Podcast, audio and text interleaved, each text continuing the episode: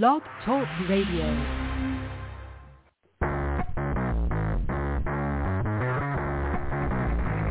Hello and welcome to Action Radio. This is Greg Penglis coming to you from the historic district of downtown Milton on the banks of the beautiful Blackwater River.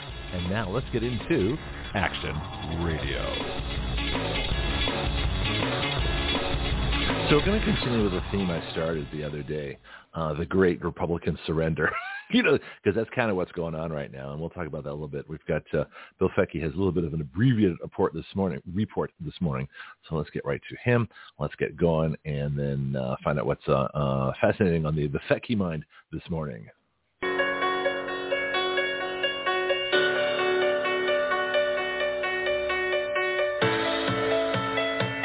Hold. Action Radio presents the Fetke Report.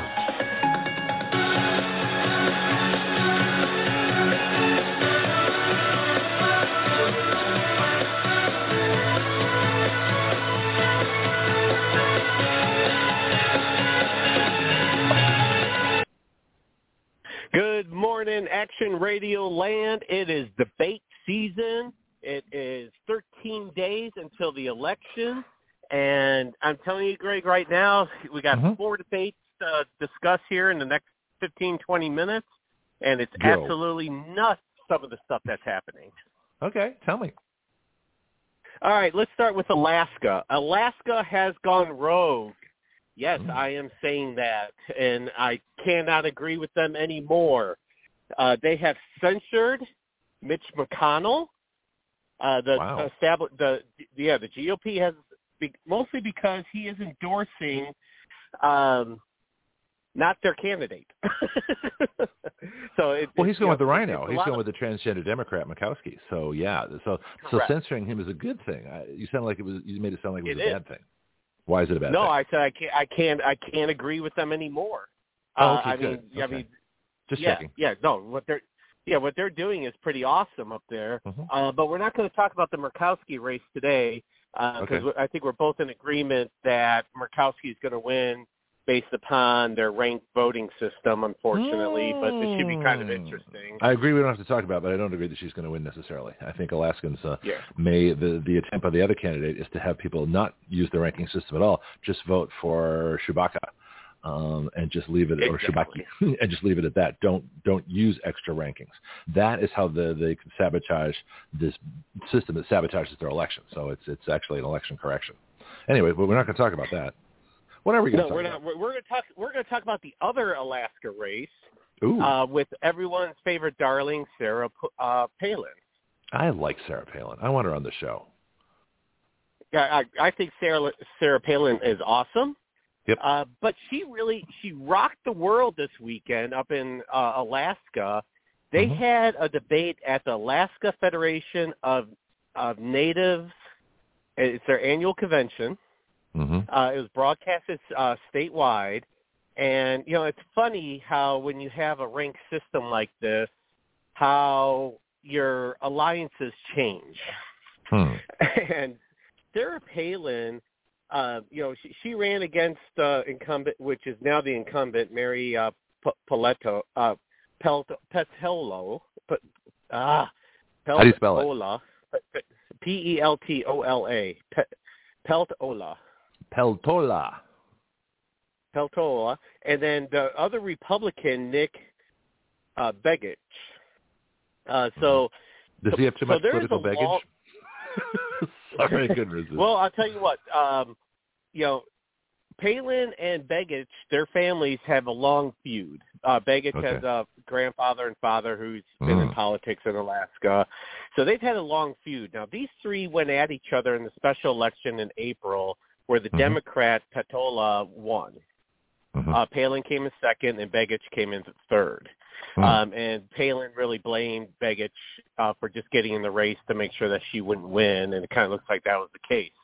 Uh, so now we we have uh, um, a repeat here, except for this time there will, there will be a fourth candidate, a Libertarian candidate. So that'd be kind of interesting. Uh, Mhm. But here we have an issue where the GOP establishment in Alaska is backing Begich and not Sarah Palin. Uh, Mhm. mostly because uh, they're so pissed off at Sarah, Sarah Palin for leaving the governor's seat in 2009. Uh, so there's some bad blood still left over. When Hmm. Are you sure about that? Because um, you know they don't like Trump because he's in, independent. Uh, Sarah Palin's like the ultimate non-deep state person. She's an actual Republican. She's conservative. Correct. She believes in America first. That's what the real reason is. I don't believe this other stuff because the governorship was 2009. That was a while ago.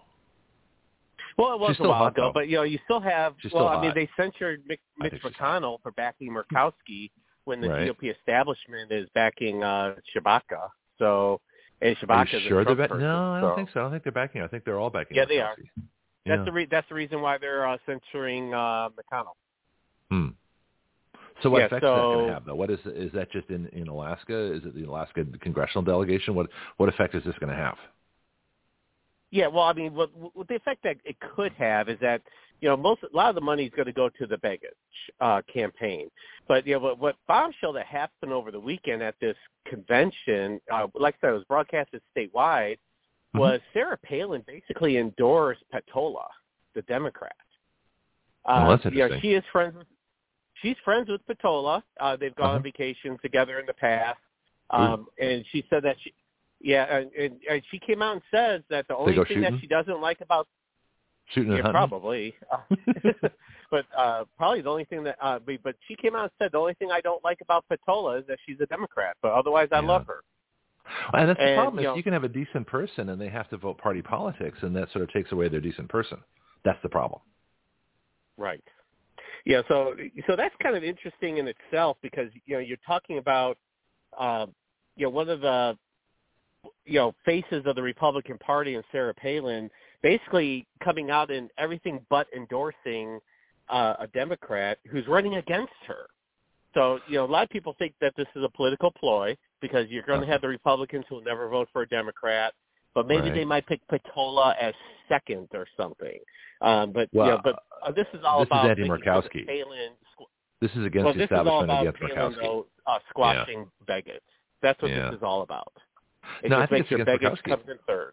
No, I think I think it's uh, I think it's uh, America First, Sarah Palin versus Republican establishment McConnell, and uh, there's too much baggage. but I think that's what it's coming down to. So they're supporting. Uh, so she, she would rather support a Democrat, knowing that she's probably going to lose anyway. Uh, and and you know, it's like uh, the old chaos thing where Rush Limbaugh was telling everybody to vote for Hillary Clinton, you know, on the Republican side, just to script the election so Obama wouldn't get it. I mean, it's the same kind of thing. It's, it's this is what weighted voting doesn't work. But I think I interrupted you. So what you were saying that uh, what do you what do you think's behind all this? I think I kind of uh, No, I, mean, I, I really think it's uh, uh, it's just imagine it's just about Palin wanting to squash Begich and getting that family out of Alaska politics is really what it comes down to in the end.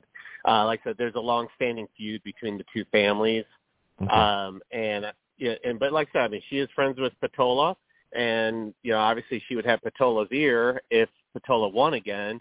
So Palin would be in a win-win, kind of a win-win situation. Um, you know, this Patola would be is interesting because she hasn't really come out one way or another on a lot Mhm. of the Democrat talking points. Um, so, Well, what know, do you know about Alaskan Democrats? I mean, how how conservative are Alaskan Democrats compared to, say, uh, New Jersey or Maryland Democrats? I, I'll bet you there's a difference. Oh, I- they're way more conservative. Um, Okay. Obviously, you know, Alaska is just a different entity Oh, in there. itself. It's almost like a it's almost like a separate country. Uh, when Yeah, you talk about what's important, it really is. Yeah. No, I actually went there. I mean, I, I took yeah, we went up as far. I took my kid there. We went up to the uh, Anaktuvuk Pass, about 150 miles north of the Arctic Circle. So I've seen from the inland waterway all the way through uh, Anchorage, Fairbanks, Denali, all the way up to uh, Anaktuvuk. So it's a it's an amazing state. We're in the tundra, baby, permafrost. Yeah, Yep. caribou hides Yeah, on the I mean, uh, just- on the railings you know, of the stairs. but- yeah. Uh-huh. But you know, when you talk about um, Alaska, you know, everyone basically has the same general concept. They care about the environment.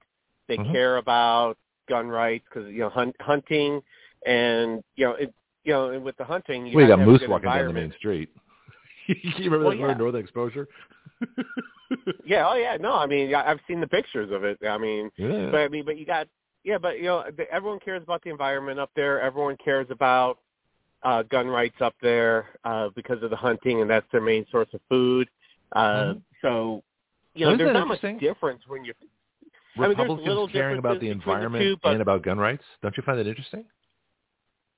Well, that's what I'm saying. It's a whole different animal. I mean, literally a different animal up there, and it's a different country up there, Moose and uh, squirrel. based upon how it's a Mhm. different world. so, so when you're talking about you know, you know, fundamental rights, you know, you're not talking about a typical Democrat who's screaming abortion rights. Yeah. Um, you know, because you got a lot, a lot of Native Americans up there. Native Americans, for the most part, are anti-abortion. Um, so you know, it, it, it's kind of a it's a mixed bag up there. I mean, you're really talking about a bunch of independents, and Mhm. to prove that point, after Sarah Palin left the governorship, her lieutenant governor took over, but then the guy who followed him was an independent who won the governorship. So okay. that kind of tells you right there, you know, what Alaska's all about. They really are more independent independent than anything else. Have you been up there? Uh, but I've never been. We're going to do the Alaska cruise here, either uh, this coming March or the following March or April. Yeah, talk to me beforehand because you want to get a mid-sized ship. You don't want to get a big ship. You get too big a ship, you can't go up the inland waterway. So we went on the uh, the Volendam. It's a Holland America ship.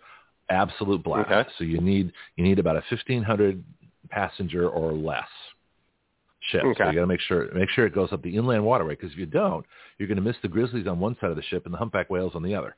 So you want to go up that inland waterway. Trust me on this. Yeah, that's why I want to do March was for the humpback whales because that's about Mm-hmm. Yep, the time that they're don't get on a big ship. area. So If you get on a big ship, get a Okay. 3,000 passenger ship, you'll be way out in the middle of the ocean. You won't see anything. So don't do that. all righty. Okay. Yeah. So Tip of the let's, so we're going to go. We're doing a 180 degree turn here from the cold Alaska to the very Hmm. hot Florida. We're going Mm. to talk about this for a minute because this debate was basically chalk, uh, if you want to call it that. Uh, I mean, Ron, De, Ron DeSantis versus Charlie Crist. Um, they all they both did their talking points. Charlie Crist, you know, starts off the debate talking about abortion rights. Um, and you know, and of course, the media only wants to cover one part, one point, and one point only. And that was when Charlie Crist asked Ron DeSantis if he will remain governor for four years, and Ron DeSantis was like a deer in the headlights. Now, to defend That's too bad. Ron DeSantis, well, it was bad because you knew that was coming, and he should have had a line prepared, and he Mhm. didn't. Uh, in which you know, but Ron DeSantis has never been known to be a great public speaker to begin with, um, and he kind of showed showed himself the other night. But in his defense, he did not have to respond because they because Charlie Crist was the one who did not want questions to be asked before the uh, from candidate to candidate. That it had to be only the moderator. Hmm. So so Ron DeSantis was correct in not responding, but he should have responded. Um, Yeah, but that, I mean, yeah, that was really the, that was the only negative that you could really say about Ron DeSantis uh, during that whole thing. Everything else went according to plan for both sides. Um, no, no one no one changed their mind after that debate. Um, Yeah. I mean, Well, they did not I do gotta- I got a question for you. The, the Republicans seem to me we're going to talk about the Republican surrenders. I've got a whole list of them going back to uh, uh, Boehner and Ryan, uh, and McCarthy's right in that that amazing fold. But why is it that the GOP has never, when it when it comes to when they talk when the left talks about abortion rights, how come no one's ever said that's not a right? There is no such thing as an abortion right. A, the Supreme Court cannot declare rights. That's not their job. And secondly, you only rights are only rights if they can be exercised individually. You know, and so there's a there's a huge you know besides the the the pro life argument, there's a huge argument to be made, a legal argument that legally only individuals can exercise rights. Individuals cannot exercise rights over other individuals, and that would so in other words, you know, you got three people involved in abortion. You got a mother, a father, and a baby. So there can never be a right. It can be a contract. It can be a, a provision of law or not, but it cannot be a right. And they've never said that. They've never come out and just made that blatant point and got people at least thinking about the fact that a right is always exercised by an individual and not over another individual. Correct, and you know, and, and the whole rights thing will be a subject that we could talk about down the line a little bit more. Mm-hmm. Was Uh, always but it's uh, Yeah. it, it, it, we we probably need to have a whole show on it because there's a lot of rights that people think that you have that you actually don't have. Yeah, exactly. Yeah. you know, If it costs somebody else money, and or labor. You know, if you're given something, it's not a right. You know, Correct. a right is something you freely exercise without government interference. I put it, I put it very simply. You know, you have a right to own and carry firearms, but the government's not going to give you one. it's just that simple. Correct. Yeah. So, uh, so going Back with you, that um, Mhm. abortion part, uh, we're going to flip over to Pennsylvania real quickly. Um, Mhm. And there, the debate between Fetterman and Oz kind of didn't go the way the Democrats were hoping it was going to go. Um, Well, they already surrendered before yeah. the debate even started. Do you remember that when they were saying, "Well, Fetterman's not a public speaker and he's got to read a computer, and Oz has been in TV for Correct. 20 years and he'll be great." So they already conceded beforehand to lower expectations. Uh, They've got great political strategists. We don't. Well- we have idiots. Well, okay, so, but I don't, you know, even though they were making excuses ahead of time, there's a few people that did flip during that debate that Mhm. were, um, now, you, you got to remember, this was basically at a Democrat committee office, for the lack of a better term. oh, Uh, really? there was Who's the moderator? yeah, there were Demo- Democrat signs everywhere, Yeah. um, in the windows. Um, the Mhm. whole crowd was a Democrat crowd. Mhm. Um, Democrat moderator? so I mean, Who were in the debate? I do believe so. If I, I, I you know, I forgot to double check, but it, the way the questions were presented, it does sound like it was a Democrat moderator. Okay, so we had uh, agenda at least someone that then. leans left. Um, Mm-hmm. You know, and you know, so the Oz went into the lion's den, and he came out Daniel. Uh, I mean, he he was on Ooh. point. Can I quote He- that line? was- That's a really good line. Did you make that up? Yeah, I did. I thought about it this morning. Oh, that's good. That's really good. I'm impressed. Yeah, so uh you know, he he was strong. He stuck to his points. Yeah. Um and you know, and you know, they kept trying to uh push him against the GOP establishment Mhm. like cuz he's uh, Dr. Oz has always said he's against abortion and but in cases of rape, incest, um which is one and the same in my opinion. Um and uh a, a woman who could die uh during pregnancy, uh that he does think abortion's okay for that which I hate when people add if the mom's uh, if the expecting mother's health is in jeopardy because then it's not an abortion. It, it's a it's a medical it's a medical procedure at that point, and that's a whole different. That's not an abortion. Um, so so there, I I think there's a difference there. Uh, but so he came out and said that you know he, he repeats it, but then they kept trying to get him to, to say something bad about McConnell because McConnell everyone thinks McConnell's going to go ahead and put a bill forward to uh, ban abortion 100% nationwide, which he's too much of a coward to do that. Um, so, but uh, Dr. Oz stuck to his guns and said, "I believe this is a state right, uh, and the federal government should not be involved." And I agree 100% on this one. Uh, you know, it, it's it should it has everything to do with each individual state, and that the federal government should not be involved with it whatsoever. So, you know, I do like how he came out and fired that off, and he came across very strong. Um, I was very overly impressed with him. I thought he would be more of a GOP establishment guy, but in this particular debate, he really came across institutionalist, uh, for lack of a better term. Um, No, and that's a I good think term. that Uh, he, the debates Yeah. are revealing, you know, because you're out there. You don't have a choice. And I know they drug up, you know, Brandon whenever he goes out for a public appearance or a, or a debate. Uh, but this, but Fetterman, you know, he's obviously got health problems. He should not be running. It is abuse. It is family abuse and political abuse to have that man out there when he should be recovering, recuperating, maybe writing or doing something else. But he should not be running for public office. Certainly not the Senate. So I really no, feel sorry he, for him. uh, In the same way, I feel sorry for times- Biden, you know, being pushed out there, Yeah. even though we have to get him out of there because he can't do the job. But he's being pushed by family, by Jill, who should know better. Uh, but she's too too enamored with the White House power and the and the pomp and circumstance, even though she knows she got there illegally. So it's quite fascinating. She's she, she's not about the about the White House stuff. She's about protecting Hunter Biden, and as long as Joe's in charge, Hunter will be protected. But the minute Joe's out, Hunter's going to jail. Uh, that's what it comes down to. Oh, Um, that's interesting. But you know, going back Well- to Fetterman, though, I mean, he he really faltered a couple times during this debate where you could just see his mind just went Mm-hmm. blank.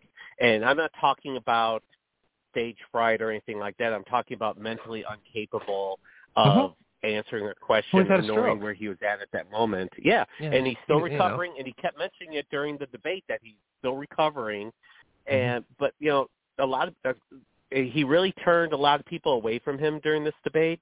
A couple Mhm. people made excuses for him, saying, you know, I thought he did really well considering he's Mhm. recovering. No, th- no.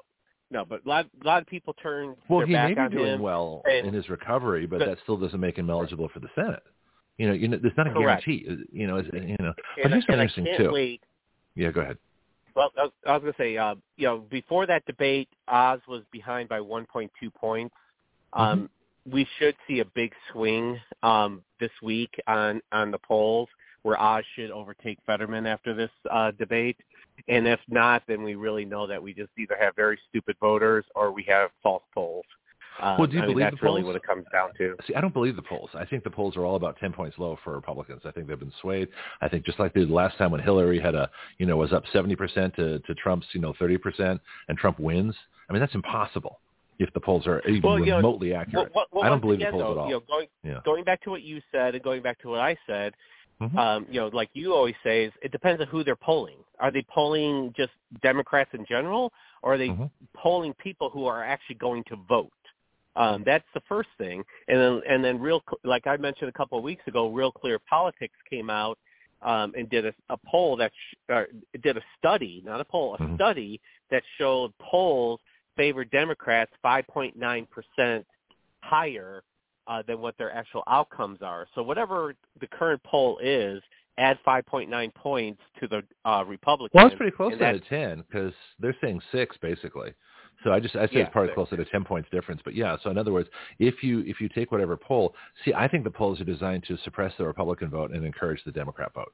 That's why they have the Democrats looking better than they actually are.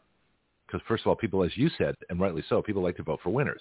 So if Republicans think Yep. they're going to lose, fewer Republicans are going to vote, even though the Republican candidate on those close races is very much ahead. So I would add I would add five to ten points. Let's let's uh, give them a a spread there, like a Vegas style thing, you know, for each candidate. So whatever any close race is probably the Republican by at least five points.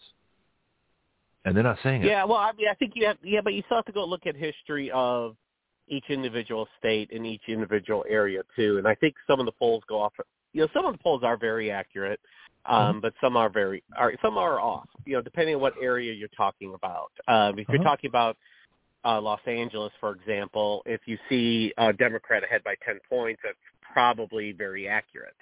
But Yeah. you're talking about something like uh, or well, let's talk about the race in Michigan right now. I think this uh, governor race in Michigan, which is the last debate that I want to talk about before I have to go here. Mm-hmm. Um, That was an interesting one. Also, uh, once again, um, the crazy uh, came out uh, fighting for women's. I call it Witch Whitmer. Yeah. It Yeah, looks like it. She could be in uh, the the mirror on the wall. That's her. She's the the you know Yeah. who's the fairest of mirror, them all. mirror on yeah. the wall. Yeah. Miss Yeah, Mandate. um, yeah, no, she's dangerous.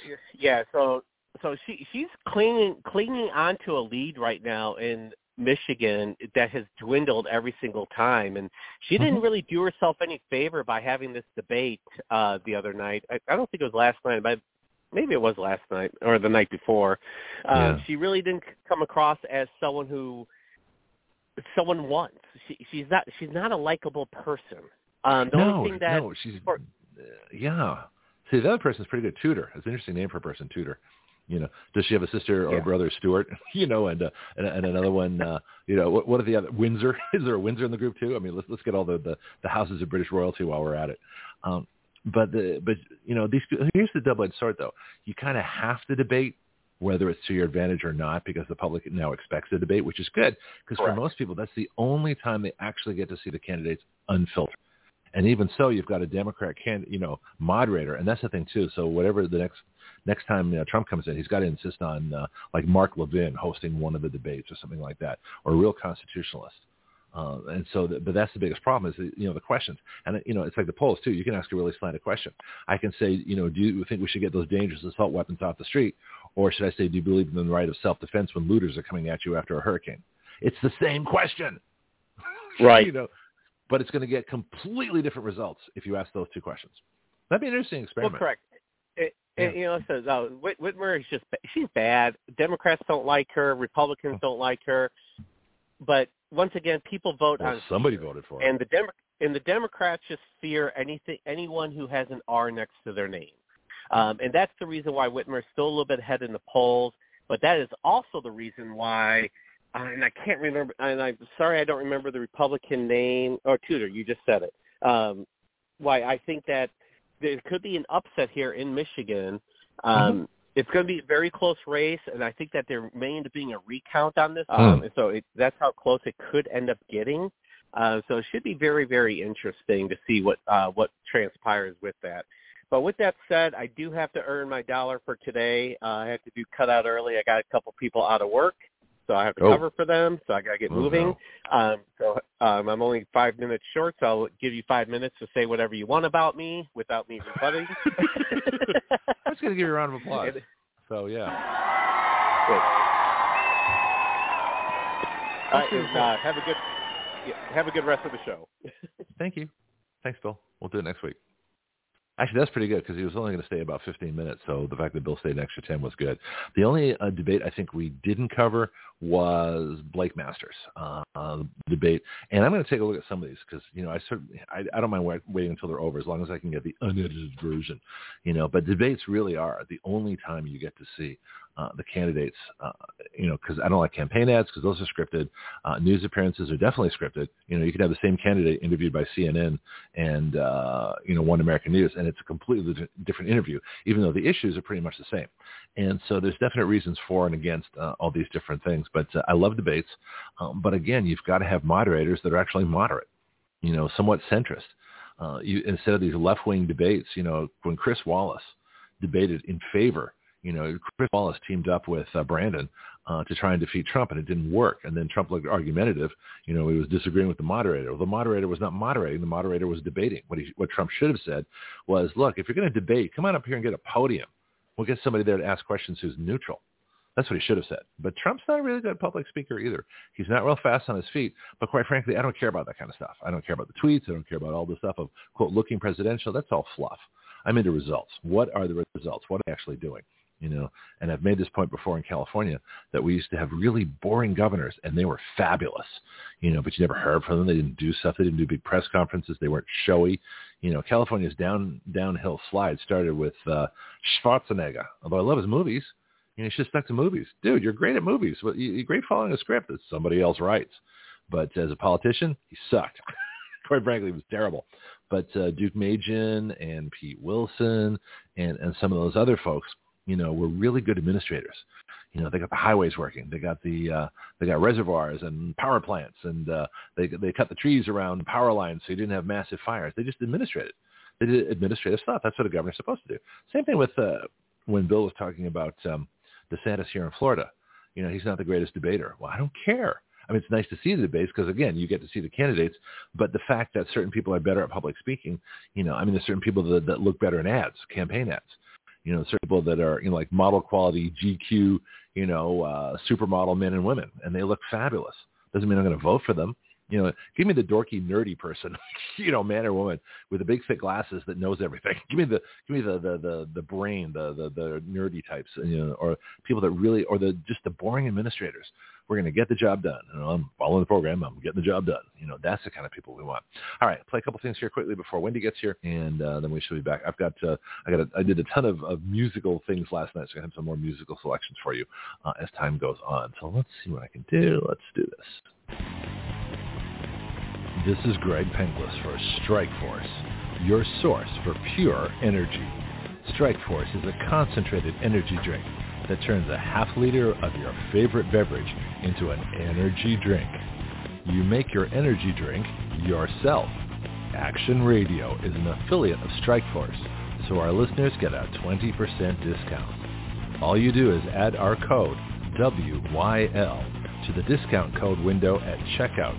WYL comes from our website, Write Your Laws. So you can get your energy drink, a 20% discount, and help Action Radio change the relationship of we the people to our government. Not bad. Strikeforce is at strikeforceenergy.com. That's strikeforceenergy.com. Start your engines.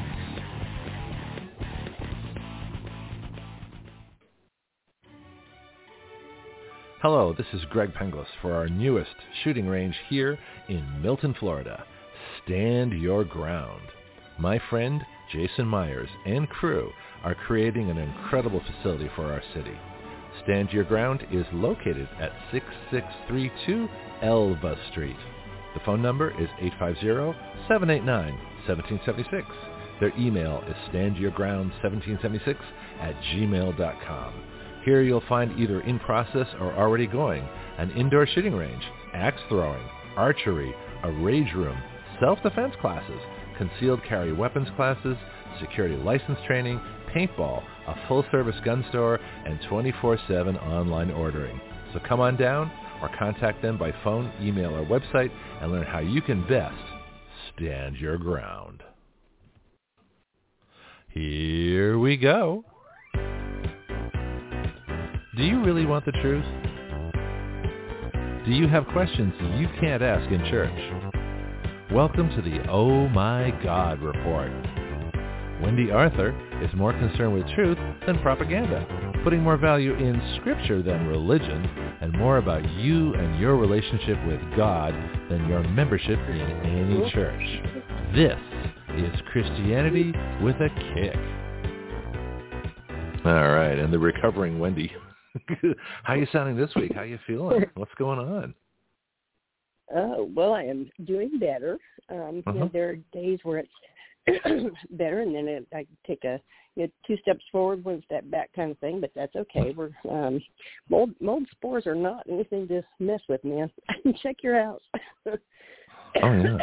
for ten for ten bucks at Lowe's, you can go get the mold test kit. I suggest you do it. Well, and it's fascinating. That's uh, Chancey Terry talks about that a lot. Uh, um, you know, we had our, our, our wellness women, which have uh, they're all they're all working on other stuff right now. But she was uh, very interested in in the study of molds and the things that they do to people. She thinks a lot of cancers are based on it, and it, it's quite fascinating. So, uh, ten bucks at Lowe's, huh, for a mold testing kit? Yep. Okay. Yep. And uh, I might and, do that. And you can you know do do two different types, You the, the air test or um, an actual, you know, particle test. though. but just just you know, follow the really simple directions, and mm-hmm. uh, in 48 to 96 hours, you'll be amazed at what you see. is it like a petri dish? Is it like a culture? It's a culture thing that actually grows? Yeah, mold? yeah. Or, it's, it's a petri dish. Um, right.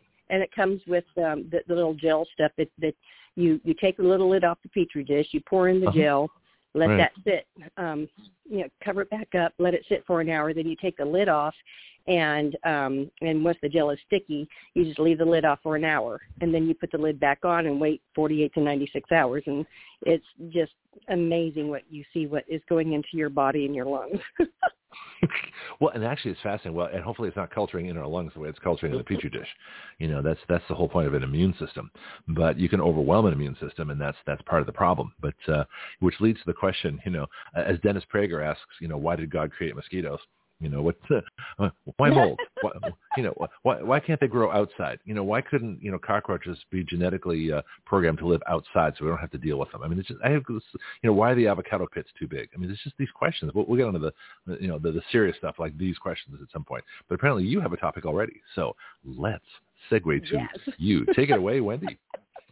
All right. Well, you know the it's in, in Christianity uh, the you, it's really really important to know that your name is written in the Lamb's Book of Life. What's because that? if it's not there, um, the the I'm on Judgment Day when we stand before the Lord, Mhm. um, the angel, uh, one of the angels, is holding the Lamb's Book of Life, and um, and they announce whether or not your name is in it.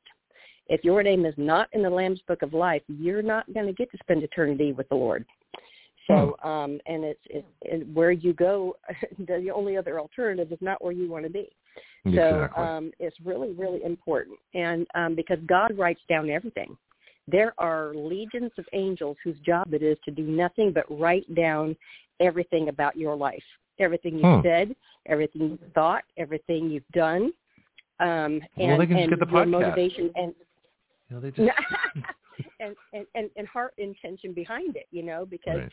people look at the outside and sometimes when they see a certain action they don't Mm. know you know the, the motivation or the heart you know condition behind that action Mm. and but god does you know so it's it's really important Mm. um to know that your name is in the lamb's book of life uh, and it also is important to know that um scripture says it can be blotted out Huh. um because he will not turn you away but you can choose to walk away And once you have known his goodness and you have known the Holy Spirit and you have walked in, in salvation, um, Mhm. it's it's not it's not um, it's not permanent. You know, the the old Baptist how I grew up once saved always saved is not true according to Scripture. So um, what you he says we are being saved. So well, not everybody, but those who choose to follow Jesus start the race, right? Right. Yeah. but it but it starting it is is only half the battle. It's he who finishes that is saved. So um people choose to walk away. When things get hard some people just walk away and they say you know what? Can't do this no more. Sorry. Not going to do this anymore. And jesus is not my my lord and savior. And they renounce him. I mean and this is not something that you say it, say somebody is is gone through a tragic event and they're angry because you know their loved one died and you say a lot of ugly things you know um Mhm. when you are in the depths of despair that's not the same um as making a conscious decision that Jesus is not Lord and walking away and saying I don't want anything to do with him anymore and Hmm. permanently saying sealing their fate because if you do that you cannot come back. Scripture says you cannot be restored if you walk away and and basically spit on the you know the blood of Jesus. So it's really really important to know if your name is in the lamb's book of life but even if it is it can be blotted out if you choose to walk away. Just because you screw up or you know say something or do something that is not in line with how God would have you know had you do that that mm-hmm. does not that, that's not going to make make him blot your name out. It has to be the rejection of Jesus Christ as Lord and Savior. So, um, Hmm. that being said, there is a um, a guy. He's a a, a Jewish guy that has because you know that in, in the Jewish um, religion they have, and I don't want to even say religion, but in the in the Jewish faith um, they only use the Torah, which is the first five books of the Bible, Genesis, Exodus, Leviticus, Numbers, and Deuteronomy.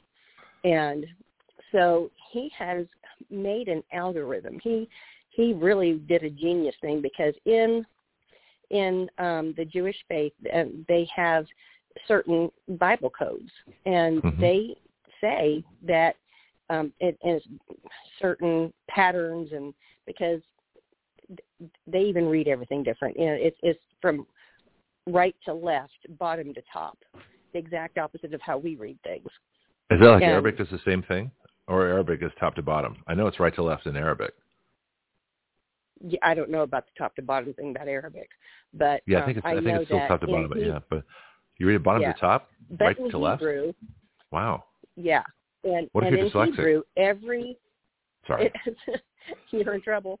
Uh, every letter in in um, Hebrew is a number. It has a number um, assigned to it. It has a Hmm. picture assigned to it, and it has a letter assigned to it.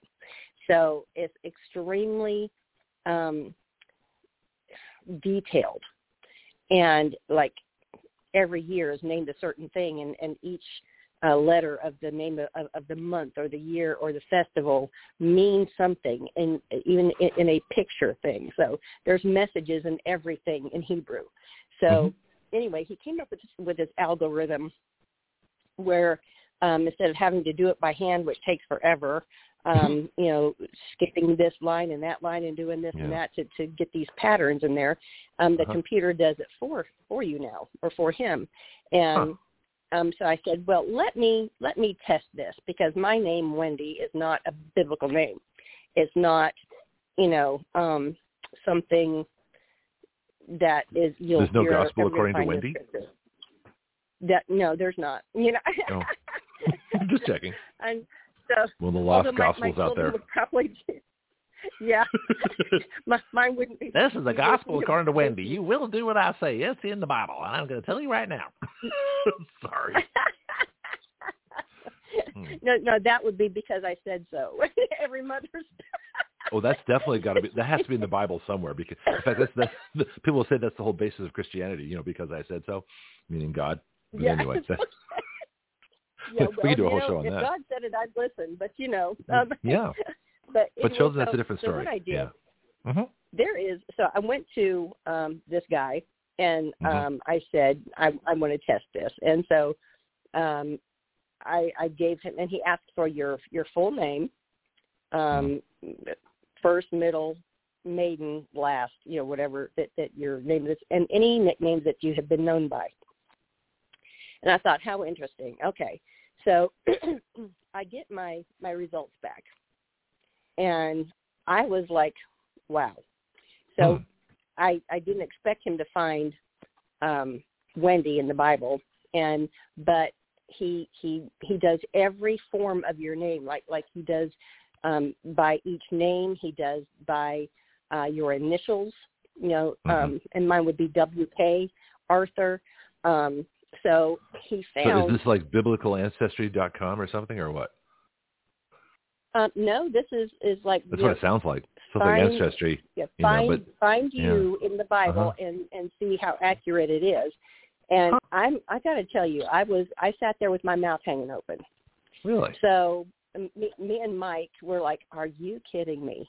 So he didn't find Wendy Arthur, of course, but he found W.K. Arthur in in the in these codes.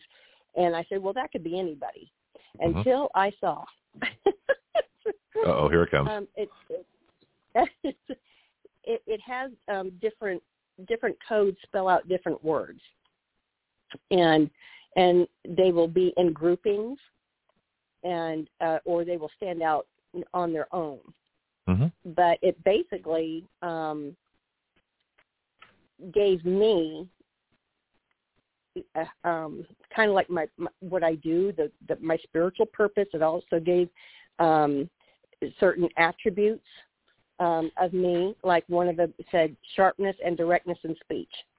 Hmm. Well, yeah, I that's agree with true. that. I call it like That's I see it. de- definitely true. That's why you're here. um, We don't do wishy-washy on Action Radio. no, we don't. Um, also says I'm very compassionate, which is true. It says that Yes, I uncover demons in people.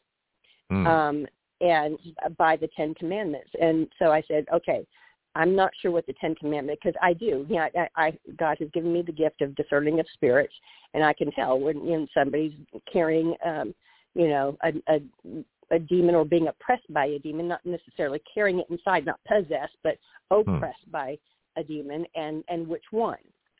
So, um, and that way I can, you know, deal with that particular thing in somebody. But anyway, so that was interesting um, because you know God's given me a uh, an, I, an a gifting in the prophetic. I'm not a prophet. I'm not going to say that, but I, he's I have the prophetic gifting. So I thought that was very interesting that it would pull that out. Could Um, you go and when as, I looked up, as far as exorcisms in terms of uh, getting rid of demons, or is that a whole different subject? No, um, no, any believer can do that. Okay. if if you are, if, if you, if that's what God's called you to, I wouldn't mess with the demonic side and casting out unless unless you really know what you're doing with the Lord, because in, um, unless you understand how He does things and Mm-hmm. and the requirements, you know, you can end up hurt. So Yeah. just don't mess with that just because you think it's cool. No, you're, you're talking about very powerful demonic entities, and unless you have authority in the spirit, you got no Yeah. business messing with them because they will mess with you. So Uh, yep. I can stay away from that. That's there. no problem. I'm. Okay. Um, I, I have all the so normal when- problems. when I don't need. The, I don't need the extra ones. yeah. so I, anyway, I'm and I'm looking at all these uh, different things, and and finally I said, well, you know, this could really be in anybody. But then I saw standing by it itself, buzz. That is not a Bible word. um. Buzz is my no. horse. Buzz. Oh, that's Buzz interesting. is my horse. I've had him. I've had many, many horses, but Mhm. Buzz is my heart horse. I bought him the day he was weaned off his mama at four months old, and he is almost 25 years old now. Wow. Is that He good for horses? I don't know how long very- horses live.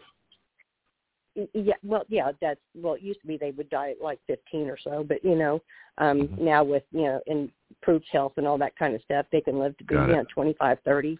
Some of them are Huh. even older, depends, you know. But Wow. um so buzz and and i said there is no way there that's no, nothing in the bible would say buzz so so I knew that this was very specific to me um, Mm-hmm. because Buzz and me are I love that horse, and he loves me, and he is a very special part of my life.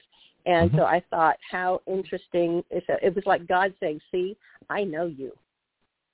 I know." Oh, that's interesting. This, this, yeah, this, is this is yeah, this is where I should apologize for the comment I made on on Facebook uh, with the blue blanket over your horse. I said, "Oh, horse and drag." Sorry. yeah, yeah, not my boy. Oh no, not at all. But what's But, what's um, funny is I think you know I have a you know you look at all the comments on on Facebook pages. There, everybody says the same kind of stuff, and they'll come up with something totally different, like titling your artwork. See, Yeah. It amuses me. like So- titling my artwork. exactly. So somewhere, in fact, if you look at your your picture, you know I call it hurricane forming with a duck in the eye. If you look in the eye of what Yes. would be the eye of this forming hurricane, you can actually see a duck or various other animals. but there's, there's a critter that you put right in there. You did. Well, no, So- I didn't. The, the, the the paint decides what it's going to do. I, I just help it along. But um, Oh, you know, it's, well, maybe it's, maybe really it's an unconscious duck, but it's there. So, so your gift is art, and my gift is is commenting on it. You know, but uh, this is why I want to do this because I'm thinking somewhere because I don't see the world like anybody else I know. Uh, and, and, and you can tell by my comments on Facebook, they're just totally outrageous. Everybody, especially when there's like a babe there, you know, and they'll, I remember one, one in particular, actually, you know this person, um, but uh, it, it was a really great picture. And of course, all the guys are like, oh, great, gorgeous, wonderful. Yeah, yeah, yeah, yeah. And then I put nice hat. so, you know, Yeah, just to be different, I just saw because we, uh, so you know what I'm talking about, right? So, but this is Yes. fun.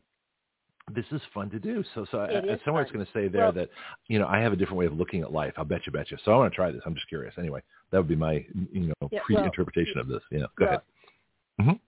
it's just important to know that that God designed each person individually, not like anybody else. There's a reason Mhm. He loves unity in the body, but He doesn't want uniformity. Mhm. That that's a really big deal. Um, he wants you to be different. He wants you to be who He created you to be in all its fullness and glory. So, um, what I want people to know is it's important to know if your name is in the Lamb's Book of Life. Mhm. So if you want to know for 20 bucks, you can go to, and I posted it on the Action Radio on my God page. Mhm. Um, go there, you'll see the link. Go pay your 20 bucks, submit um, your your full name and any nicknames you have, and wait for the results. But it is truly amazing. And uh, another thing that kind of um, made me just wow. Um, these lung problems that I, I'm having now I have, are really bad since the mold thing because I didn't know Mhm. I was breathing in mold for four months. But Right. the, the the lung problem started in Mississippi, and Hmm. uh, several years ago, um, whenever it would get super hot and and humid, which is always hot and humid in Mississippi, on the coast, Exactly. um, Yeah. you know, not um, Wyoming. I would, yeah, yeah, I, I would struggle to breathe. So Huh. um, I was going, what is going on? You know, so I never really thought about it. I just thought it was some, you know, as you get older, things change, you know, but no. So on the bottom of this chart, it says canker slash disease, warmer acceleration. And I went, and that was all grouped together because we Mhm. had not been able to figure out why God moved us to Tennessee. You know, we just, you know, still, we just didn't understand it. Well, Oh, that's most of my life. section- you know, like God, why did you Yeah. do that? You know, I- know this. I know this is part of the puzzle, but uh, there's still there's like a bunch of pieces missing. You know, can you give me a hint? can I buy a vowel? you know, you sort of wonder. Yeah, yes, yes, exactly. Um, well, so in the comment section, he said that this particular grouping, he says that um, a, a health issue, a canker or a disease or a health issue, um, was accelerated by warm weather. Yeah, that's interesting. I, and I went, interesting, because that would not, why would even that be addressed, you know, except for this is for me. So moving us up here to a cooler climate um, is part of my healing process. Is it drier? It would have been not as humid. It, it cracks me up when people talk about how humid it is. You know, I, I we just laugh. It's like, you, It's like when no, people I'm around here talk about traffic, and I just came from the Bay Area. I just laugh hysterically. So you have no clue. You have no oh, I know concept. exactly. Yeah. Yeah. You know, I said, I, I'm sorry. You, you think it's humid today? No. Go down south. When you open up your door at 8 a.m., you are wearing humidity. I mean, exactly.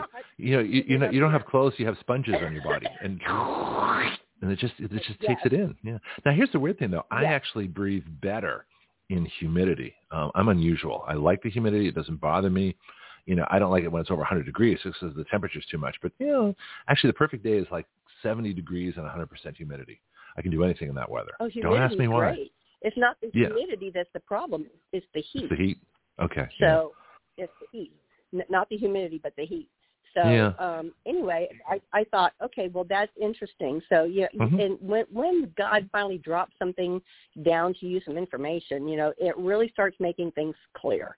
So Uh-huh. I, I I'm not going to complain about you know why are we here, God? Because well now it's I know part of it anyway. I know we Mhm. have a purpose here. You know, How a did you bigger discover- purpose this, but How did you discover you had to go there? What, uh, you know, how was this revealed to you? If you don't mind sharing that. oh, you mean like coming to Tennessee? hmm Um, well, um, we came up here for um, a friend of mine that I've known since high school for for her 60th birthday party, Mhm. and um, while we were here, there was just just something tugging at my spirit, just saying, "You're supposed to be here. You're supposed to be here." Which you know, I've never ever thought about moving out of you know the Gulf Coast area ever. hmm Um, and so there, it, it was just a tug in my spirit, and I'm thinking, hmm. I mentioned it to Mike, and he was like, uh huh. he was not on yeah, I know what you mean. Yeah, that's that's great And, though. um, That's interesting. so- yeah. Well, but the cool thing is, though, you know, later on, God spoke to him directly about it, Hmm. um, and so and that that's when we started packing up because you know it's when you, you got to be in agreement. You know, Scripture says, "How can two walk together?" Um, and, and, and in other words, reach the same destination if you're taking different paths.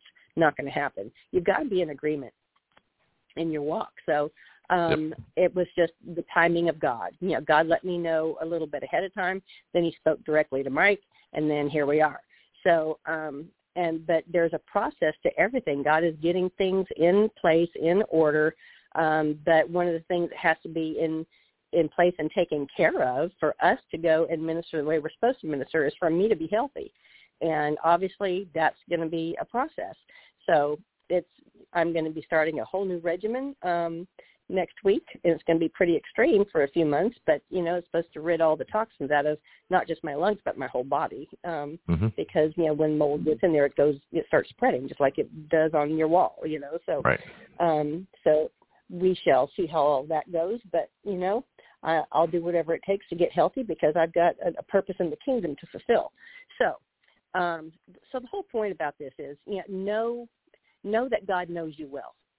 Know that God knows you perfectly because He formed you and He created every cell in your in your body. So, if you want to know um, what's going on and and what might be, because I see some future things in here too that have not hmm um, happened yet, as far as I can see. So that's interesting. And when I did Mike's, when we sent his in, he got two charts back, not one, two. Oh, and, And that's because why why you get two charts? And God brought him back. Oh, Interesting. Isn't that interesting?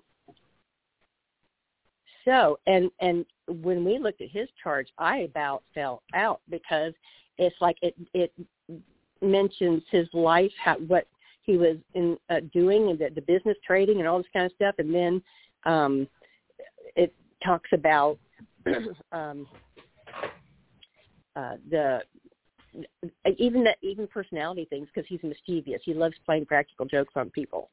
Um, No, see, I never he, do that. He knows. yeah, yeah, I know.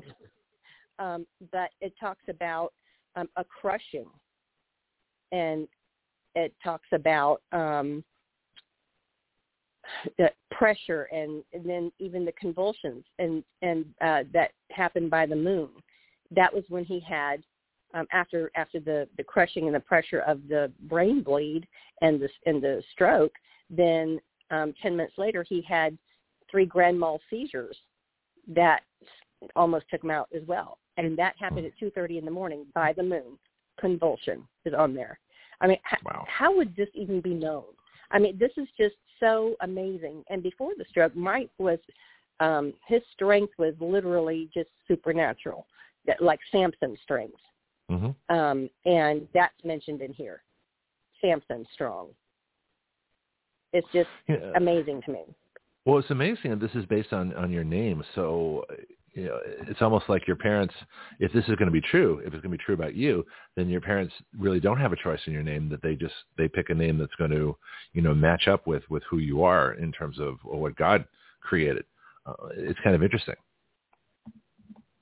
Well, that may or may not, because you know God has changed names and people in the Bible. You know, so that's true. Um, what if uh, your name is different? What if, what if you were uh, named Karen, for example? Just to pick a a name that I don't think anybody's naming their girls anymore.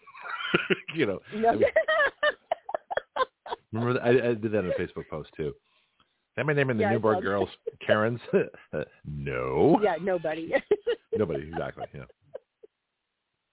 But, But yeah, but think about it. What, you know, so those kind of things, those earthly things that might change a name that a parent, you know, might give uh, their son or daughter. You know, that's because if it's based on your name, the mathematical application of your name, then your name has to match who you are. And if your name doesn't match who you are, you're not going to get back the right chart. It's going to be something different.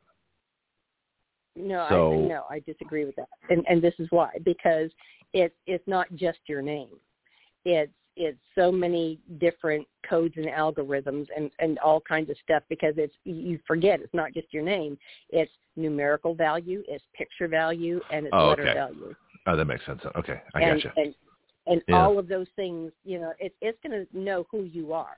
No matter Mhm. what your name is, it's going to know who you are. Oh, I it's, see. it's just Okay, I- something to go on. Yeah, I might have So, misunderstood um, the the I- whole thing. Okay.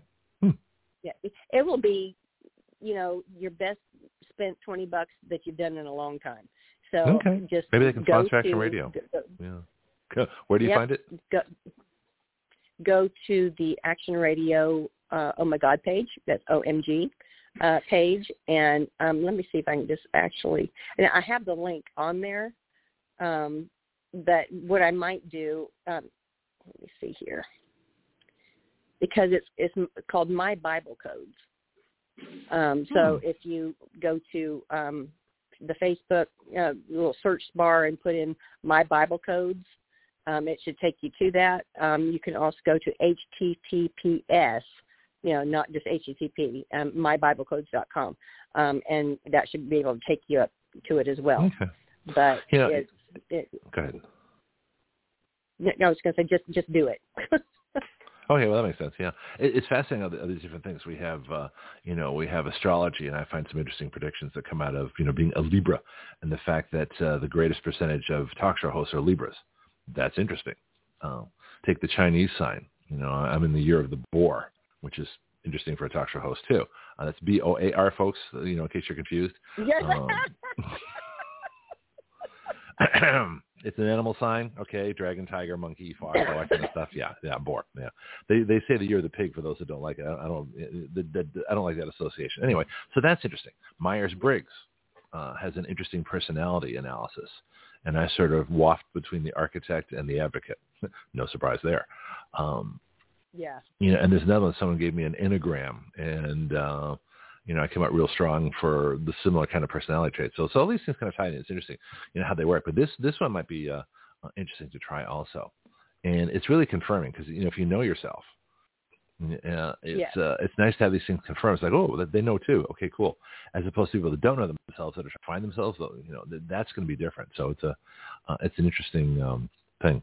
Um, I got a couple of questions that are a little different if you have some time because there's a couple of things in Yes. the news of a of a religious uh, nature.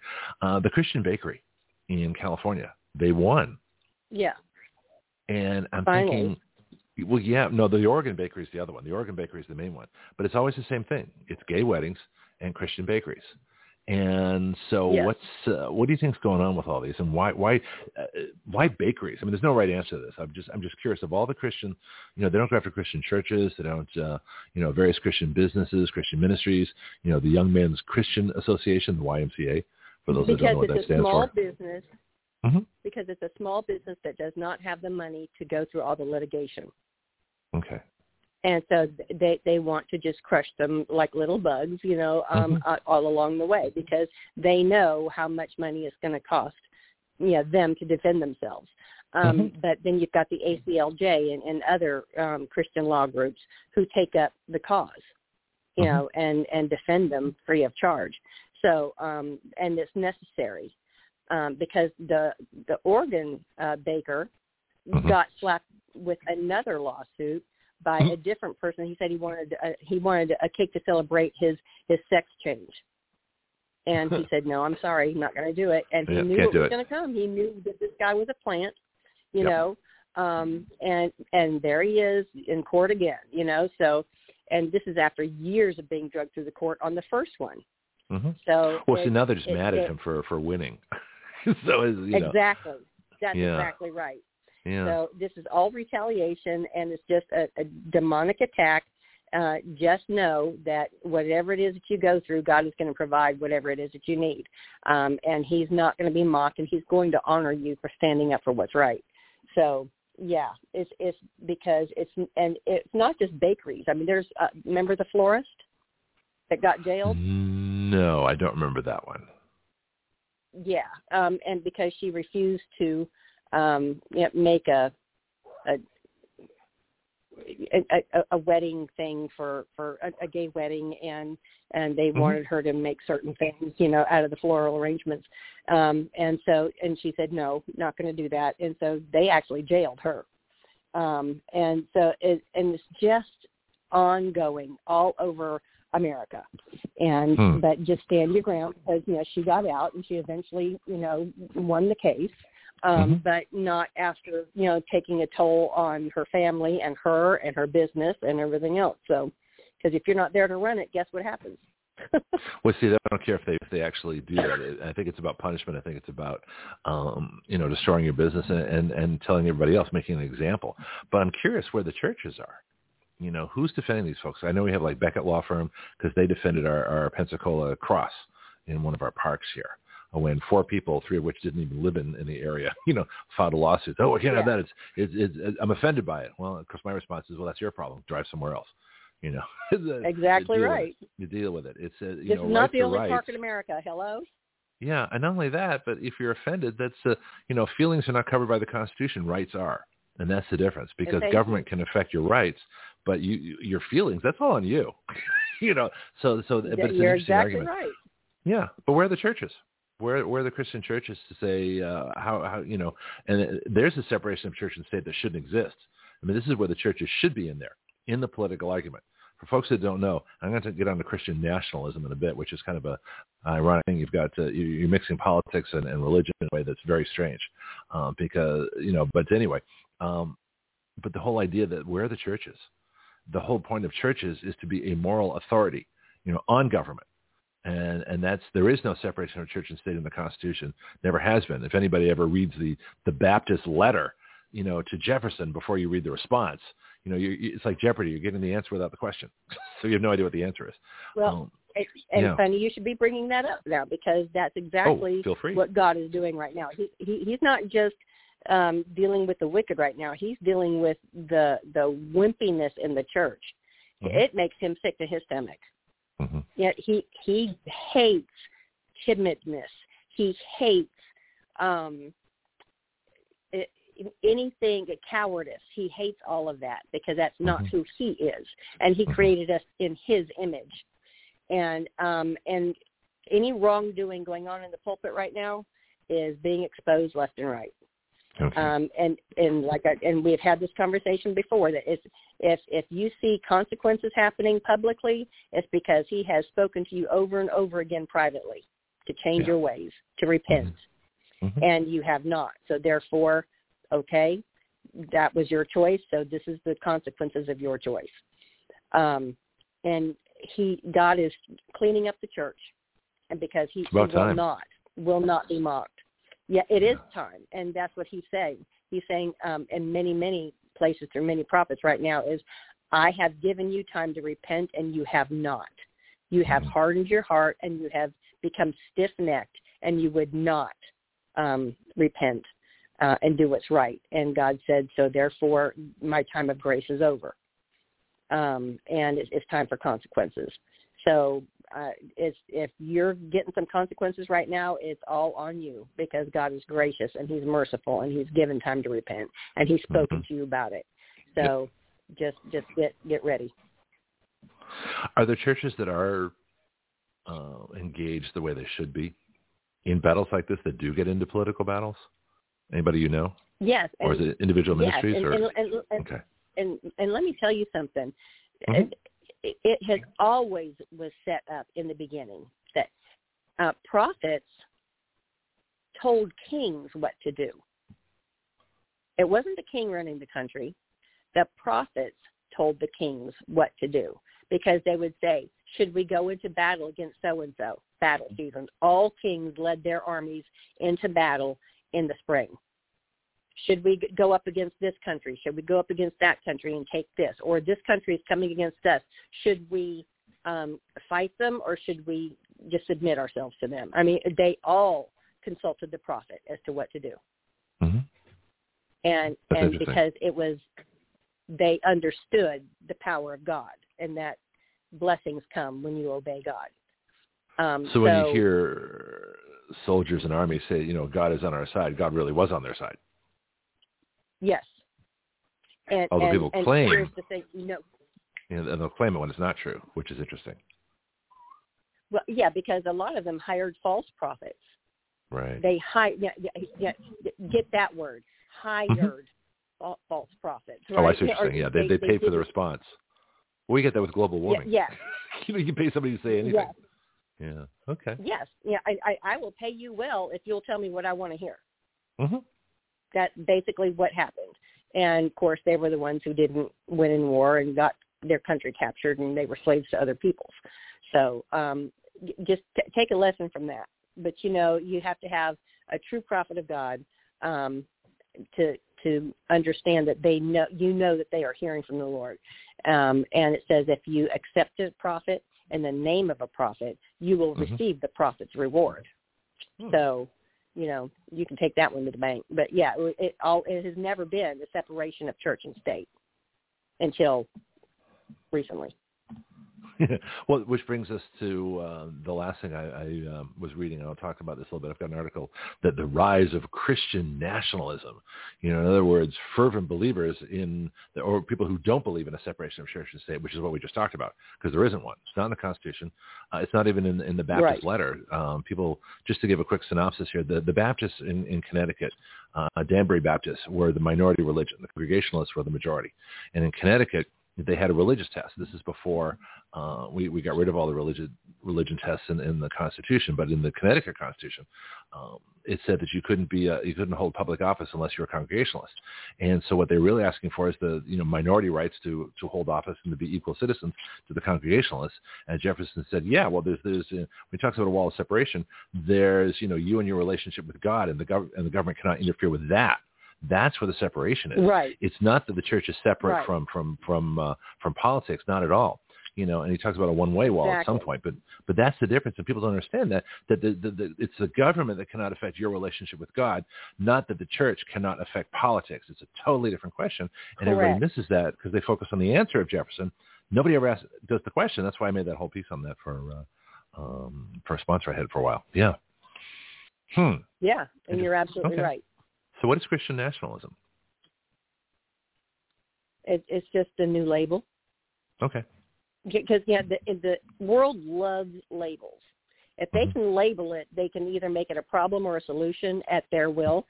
hmm and and and that's if you and you can choose to agree with it or not you know just like all this crying wolf about nuclear war oh it's coming it's coming no it's not they're just it's just more fear mongering it's there's Mhm. not time for that.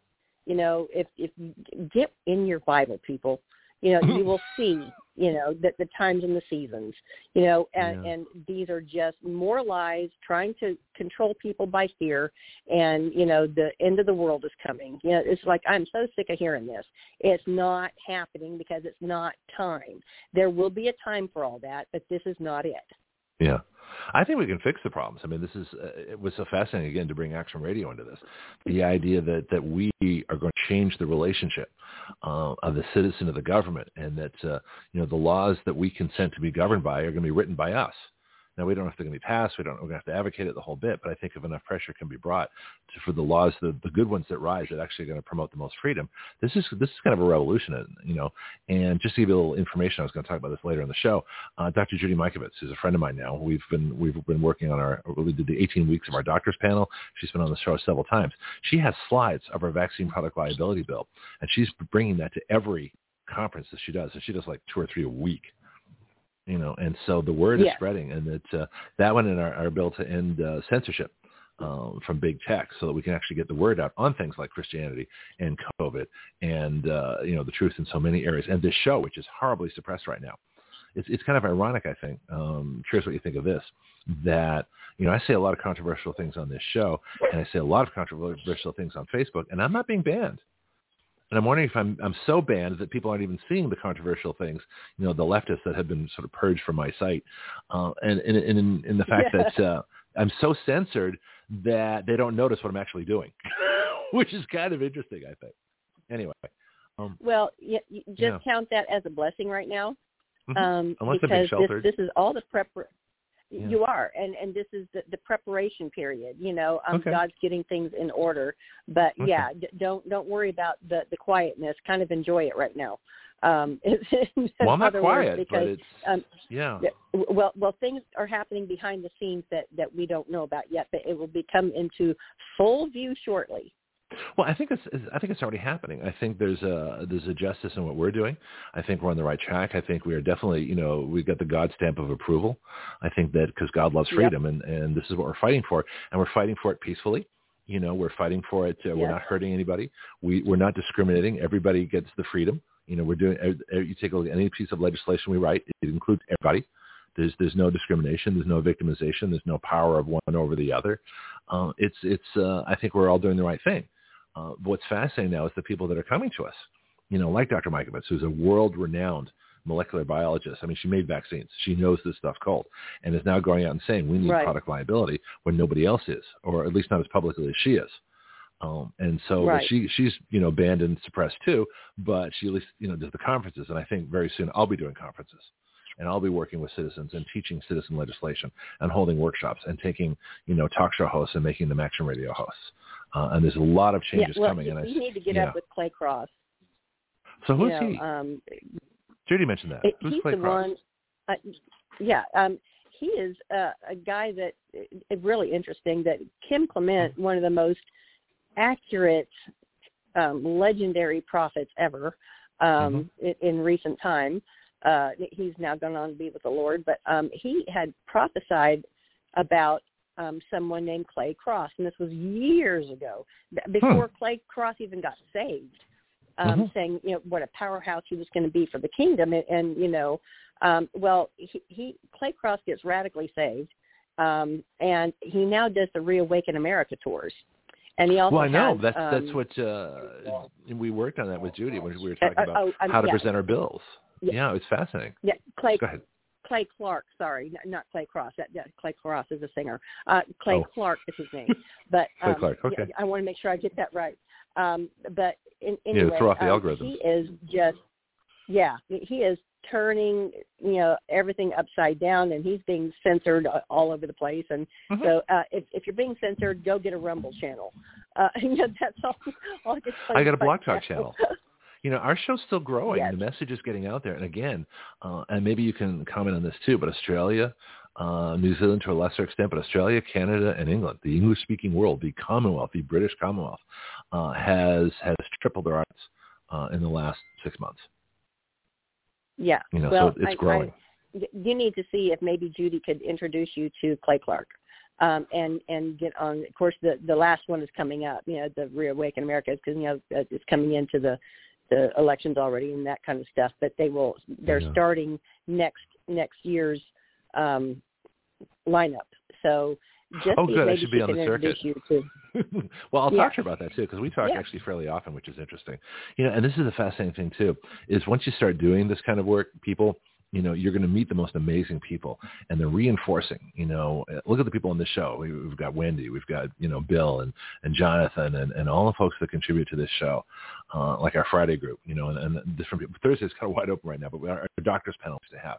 You know, and and these are fascinating folks, and there must be something to this too in, in the Bible that you know the support that you get from other like-minded spirits doing good work uh, it, it really it really reinforces in a way that I never you know this is one of those those wonderful benefits that I never thought about when I started this crazy process. But here we are, and right. I got to talk to some. I got to talk to Peter Navarro on the show. I had Wendy Rogers on the show. I've had amazing people on this show that I never would have gotten to talk to any other way. And here we are. Yes. And just you know one guy with an idea. You know, so, which answers the question. And, and, and well, being faithful you know, to follow through with it. you mm-hmm. know, there's well, a lot yeah, of people true. with an ideas, you know, yeah. but if, well, if you don't put wheels on it, it's not going anywhere. Well, Einstein was right. 2% inspiration, 98% perspiration. You got to do the work. Yep, you got to do but the when work. you do, things happen. Well, I'll talk to I'll talk to Judy about Clay Clark because I would love to be on the next circuit. You know, I'm hoping to do major conventions. Uh, and the other thing too, a lot of times people send me videos and they send me all this information, and it's like, guys, you're just restating the problems. I know the problems. I was the first one to break that chloroquine kills COVID. You know, back March 2nd Yep. of 2020. So I, we, Yep. I, you know, I, I wrote a bill February 27th. I think you've seen it. I'm not sure. That uh, said this is probably a bioweapon. It's it's flu related. It's not that big a deal. It's curable. Uh, I've got the studies from our Say France and later from Dr. Zelenko here, who was a friend of mine. He was marvelous, uh, an amazing human being. Yes. Um, and so we knew, we knew in Action Radio before, literally before anybody else in the country. I think we're the first to break that story, which means we're the first one censored. oh boy. Um, so, uh, but but this, you know, I'm not into problems. Don't restate the problems to me. I know what they are, and you know what they are. So here's a question for you: People seem fascinated with restating the problems. Uh, Do they want to feel bad all over again? Uh, is there some kind of, uh, you know, there's got to be a, a reason. We got to get people on the other side of that bridge from stop restating the problems. We all know what the problems are. How do we go? How do we motivate well, people to get the from if they're if from problem to solution? restating problems, is because they don't have the solution. Okay. People with Well, that makes solutions talk about the solution. People Mm-hmm. with no solutions talk about the problem. Hmm. Makes sense. Yeah, which is what most of the, the websites, Rumble channels, news shows, everybody else is restating problems that we already know about. And so it just, it- you know, so you know, what does God to say about the activists? You know, those of us that are, are out there on a limb. you know, uh, I'm just curious. Well, it'd be like the same. um, the same thing he tells the prophets back then. You know, like um, when uh, uh, Elisha was there with his servant, and they were surrounded, and Elisha was like, "We're cool," and he's the servant's freaking out. You know, it's, just those two against you know thousands of soldiers coming out, Yeah. and um, and Elisha said, "Lord, open his eyes."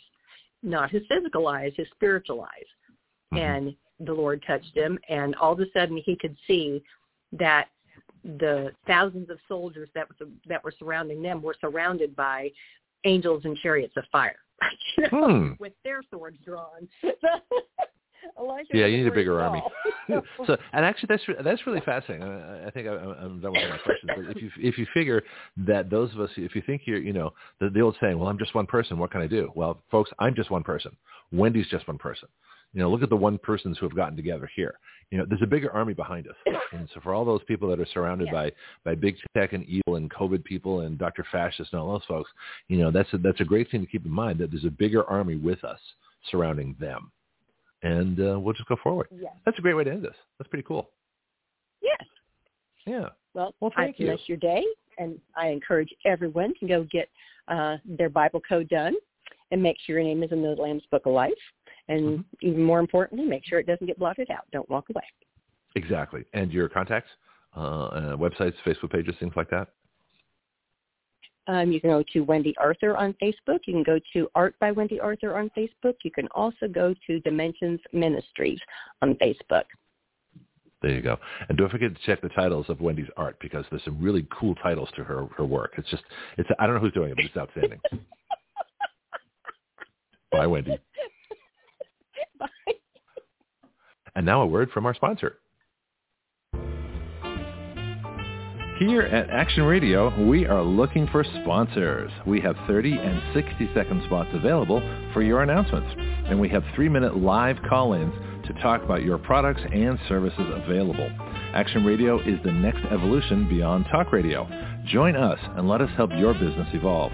Think about being a sponsor of the future and not just a listener and help us help your business grow as you help us plunge headlong into breaking new ground here on Action Radio every day.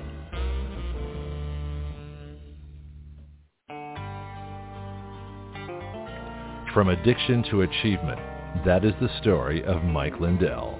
It started with My Pillow and now goes to My Coffee. Action Radio is proud to be an affiliate of My Pillow. Our discount code is the same for all our product affiliates, WYL, which stands for Write Your Laws. My Pillow pillows are guaranteed the most comfortable pillow you'll ever own. Action Radio is guaranteed to be the most controversial show you will ever hear.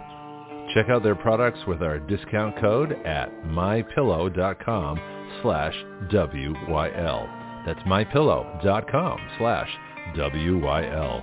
Or order now by calling 1-800-544-8939. That's 1-800-544-8939. Sleep well so you can wake up and hear Action Radio live.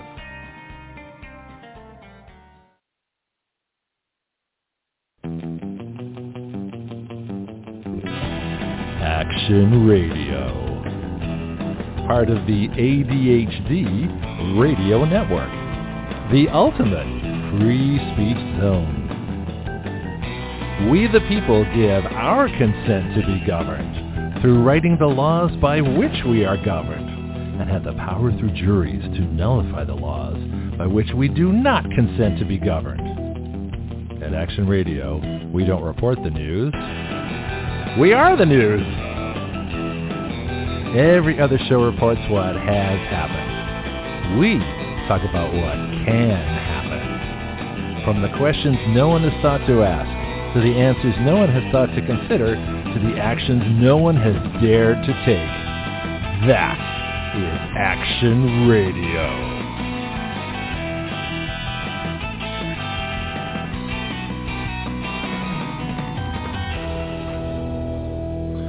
So we've got the rest of the show, so uh, it's just me and you know, I don't have anybody else scheduled. So we're going to look for. Uh, I'm looking for new reporters. So I've got a bunch of, uh, um, I guess, contacts now, and where we're talking about some different things. Hopefully, get an international report. I'm looking at Canada, looking at England, looking at some different places to get people uh, more involved with what we're doing here, getting some international reports. That's why I started the international news group, and so stories there are from you know the foreign press and so it should be interesting to find out what's going on. Um, but we've got a lot of time. We've got time to chat. Uh, the live chat is working today, so if you want to get on live chat, feel free to just type in a message there.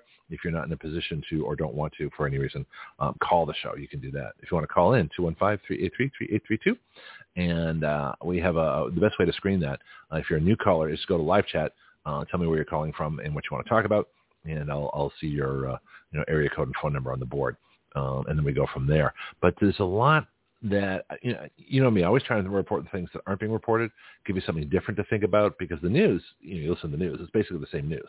You know, they do the the recent story, whatever the most recent story is, and and then they cover it and then they're done with it. And there's very little follow up. There's very little thinking about the stories. There's very little analysis, uh, except by the commentators. But even then, they're just commenting on the most recent story in the 24-hour instant, you know, 30-second attention span news report world. And so that's that's kind of how they do it. I don't like to do it that way. I like to think about stuff, and, and usually you won't see me reporting a lot of stories until three, four, or five days uh, after they break, simply because I want to see how it develops. Now, one story that seems to be developing right now is this idea that uh, Kevin McCarthy uh, is going to be the Speaker of the House should the Republicans take control. That is the worst possible thing that could happen. I mean, we started to cover this yesterday, but he has already surrendered to the Democrats. He he follows a great tradition of surrendering of uh, John Boehner, who was uh, Speaker of the House for the Republicans, was a surrenderer. He refused to impeach Obama. Uh, Paul Ryan was a, was the next surrenderer to the Democrats. He refused to impeach uh, Obama. Uh, and now uh, McCarthy has already declared he's not going to impeach Brandon, when obviously uh, the biggest thing, of course, is to correct the election. Well, they're definitely not going to do that. uh, even though there are seven states worth of Trump electors out there. Um, which brings us to the Hillary thing. I'll get to this. I'm going to sort of explain all these in more detail. Hillary, who came up with this comment that it's going to be a preemptive coup, that they're going to steal the 2024 election, that the state legislatures, you know, are going to are going to do it and overturn the election.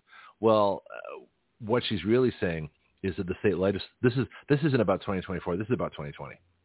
And what's really going on here is this is code. This is Hillary code. Hillary always speaks in code. She never speaks directly.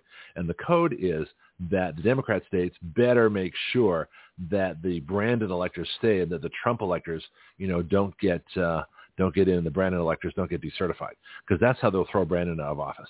Okay, that's always hanging there. The Democrats know that. That's their Achilles heel.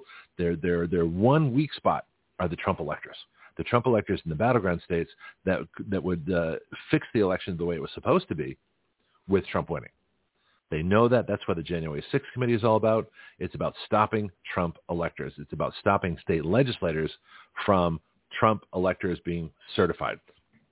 That's what all this is about. That's what the coup is about. That's what January 6th was about. That's what uh, the whole main chain, the January 6th committee is about. That's what arresting the Trump protesters is about. That's all the persecutions are about. It all comes down to, and this is why it's not being reported, okay? It all comes down to the Trump electors that the state legislatures could certify, and they aren't. And I'm not sure why, but they aren't. But that's what this comes down to. And McCarthy has already kissed the ring. He's, he's uh, you know, said his obedience speech, you know, that he's not going to impeach. You know, Mike Pence made his uh, bones by, uh, by making sure that Brandon was inserted, was installed in the White House and made sure that during the real coup that took place under the Capitol January 6th, when arms were twisted to make sure that they did not take up the states, that the Trump electors were not considered. That's what the coup was. Okay, because the the Trump electors would over overturn their coup, not the election. The election was overturned, you know, already. So everything's backwards. If you look at this, is everything backwards. So Kevin McCarthy, uh, the whole of putting him, the deep state, if they put Kevin McCarthy as Speaker of the House, it doesn't matter how many Republicans win. This is all for nothing because McCarthy's not going to let anything good go through. He probably won't even go after Fauci, Dr. Fascist, as we call him. And he'll say that, well, you know, he said the, the Clinton words, it's time to heal. You know, channeling Bill Clinton, it's time to heal. I feel your pain. I think I can finally do a Bill Clinton impression. It's about time. I had to get, I guess I had to get older and gruffer in voice. But that's what's happening. So if McCarthy is Speaker of the House, you might as well give up. You know, give up the Republicans because, well, first of all, I'm going to, you know, I still haven't registered independent yet. I haven't done my, my Republican thing that I did for the primary. I figure it's better to do it after the election so I don't screw up, you know, my chances of voting. Um, I've changed my mind on early voting too. I used to think that you should only vote on election day, but ever since I found out we have these DM or DS200 electronic voting machines that can transfer data and that don't give a receipt, you know, so you have no idea what the machine records for your vote. Uh, ever since I found that out in Santa Rosa County, Florida, let me say that again, Santa Rosa County, Florida, I'm going to early vote because I can put my ballot directly into the elections office and say, here, this is my ballot. And let's count it the way the way that I wrote it not the way that some machine wants to, uh, you know, interpret it. And so I think early voting uh, is acceptable if you're going directly to the polling place where your ballot will be cast. There's no intermediary. There's no machine. There's no mail-in voting. There's no drop box, nothing like that. I want to hand it to a person who counts it or puts it in an optical scanner and counts it. So no data transfer has to take place from the polling place. So if you want to avoid vote fraud, I think early voting might actually be a better way to do it uh, if you go to if you have a polling place that has machines. Now, if they have just an optical scanner and they tabulate the results and call those in, I got no problem with that. But if you have a place that has a machine, any kind of machine with any capability to transfer any kind of data, it's it's it's subject to fraud.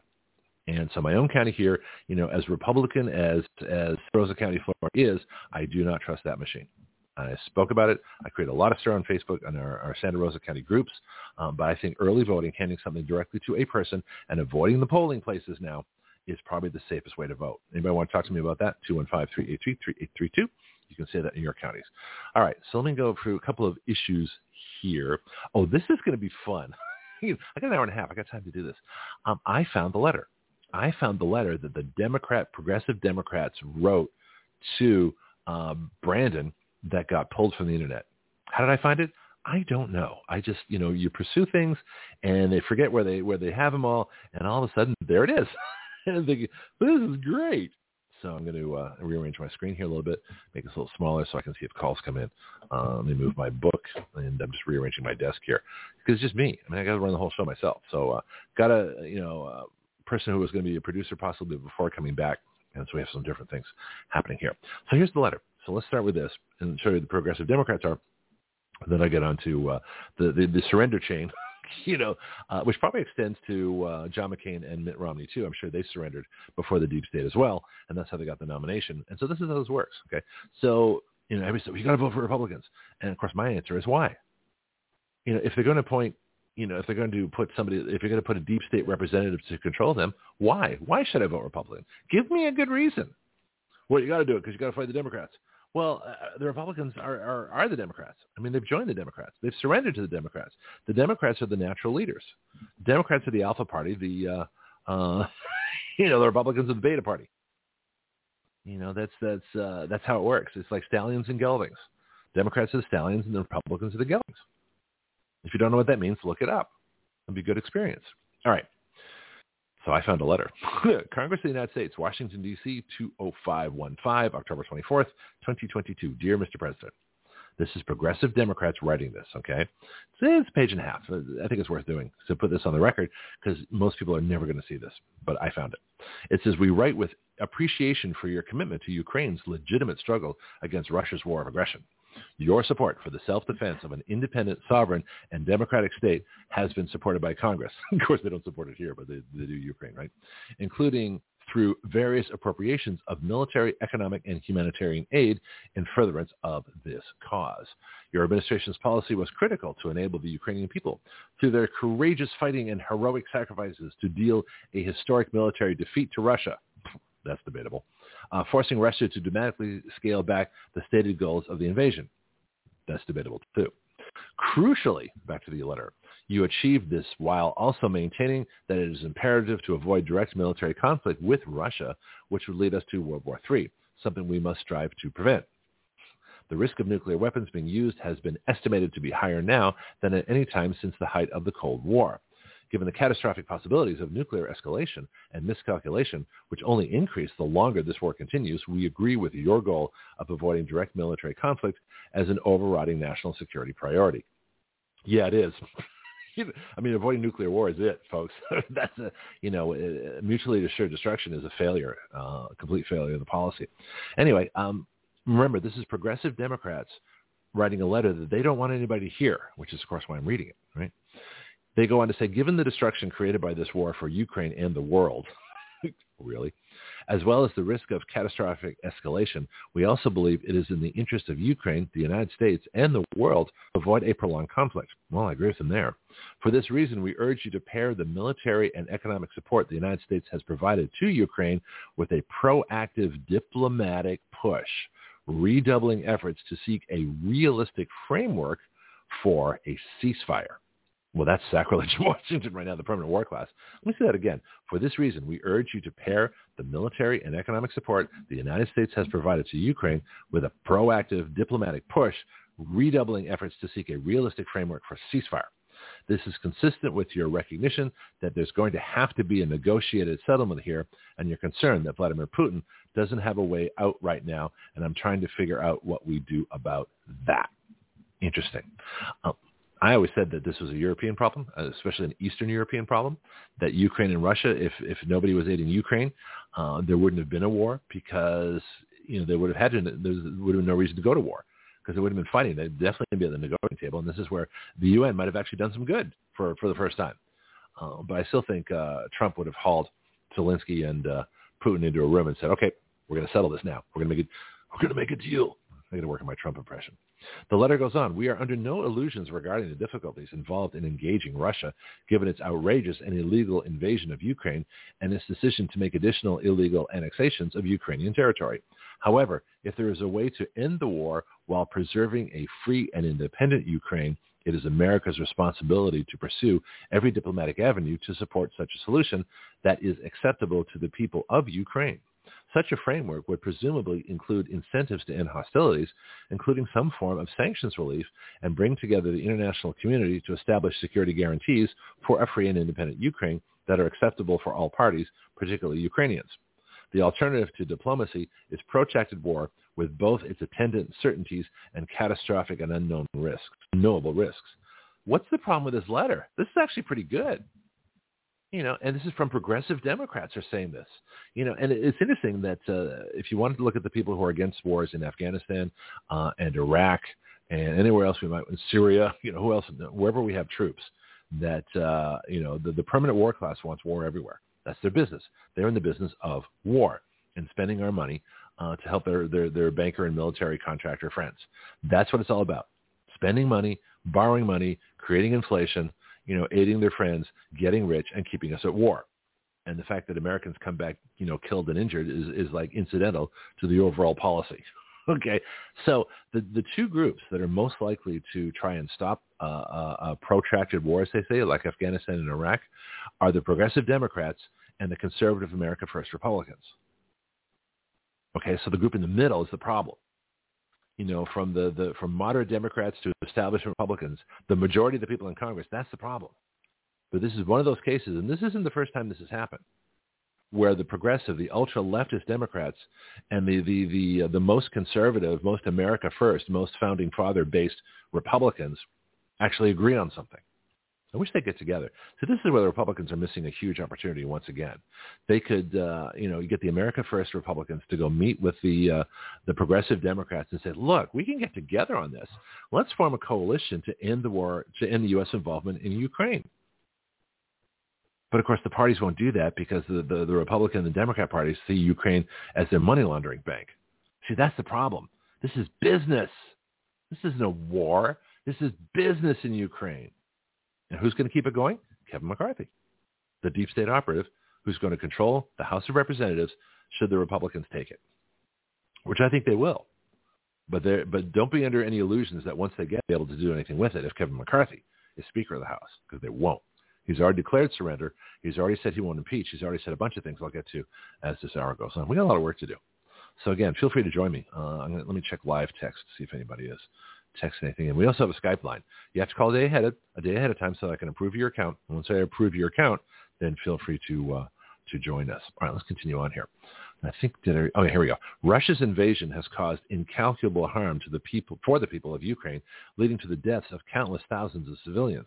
Ukrainian soldiers and displacement of 13 million people, while Russia's recent seizure of cities in Ukraine's east have led to the most pivotal mo- moment in the conflict and the consolidation of Russian control over roughly 20% of Ukraine's territory, which is ethnic Russian anyway. See, this is the problem.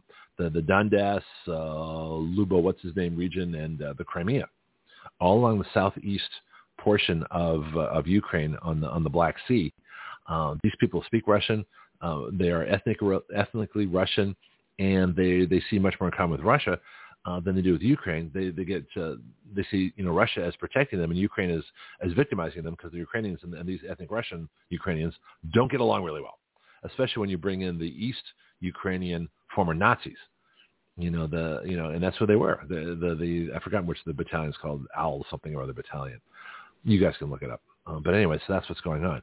So Ukrainians get victimized by Ukraine. So the idea that all Ukrainians are, are living happy and healthy and, you know, and want to just be all Ukrainian, it's not true. This is a very interesting region of dispute, which is why we have no business being there.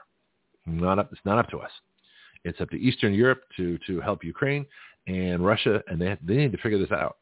Obviously, it's a territorial dispute that has nothing to do with us because neither Russia or nor Ukraine has any interest in attacking the United States for obvious reasons. Ukraine can't, and Russia, you know, it becomes traffic for them too. We all know it. So we fight these proxy wars. In other words, we, we get other countries to fight and we get to test our weapons. Let me get back to this article here. It says, okay. the conflict threatens an additional tens of millions more worldwide as skyrocketing prices in wheat, fertilizer, and fuel spark acute crises in global hunger and poverty. A war that is allowed to grind on for years, potentially escalating in intensity and geographic scope. It gets bigger, right? Threatens to displace, kill, and immiserate, I didn't know that was a word, far more Ukrainians while causing hunger, poverty, and death around the world. The conflict has also contributed to elevated gas and food prices at home, fueling inflation and high oil prices for Americans in recent months. Economists believe that if the situation in Ukraine is stabilized, some of the speculative concerns driving higher fuel costs will subside and likely lead to a drop in world oil prices. Okay, none of that is true. Okay, well, some it's yeah, there's restraints on the world oil market, and the Saudis are artificially going to do far more than Russia did by restricting uh, production by 2 million barrels a day.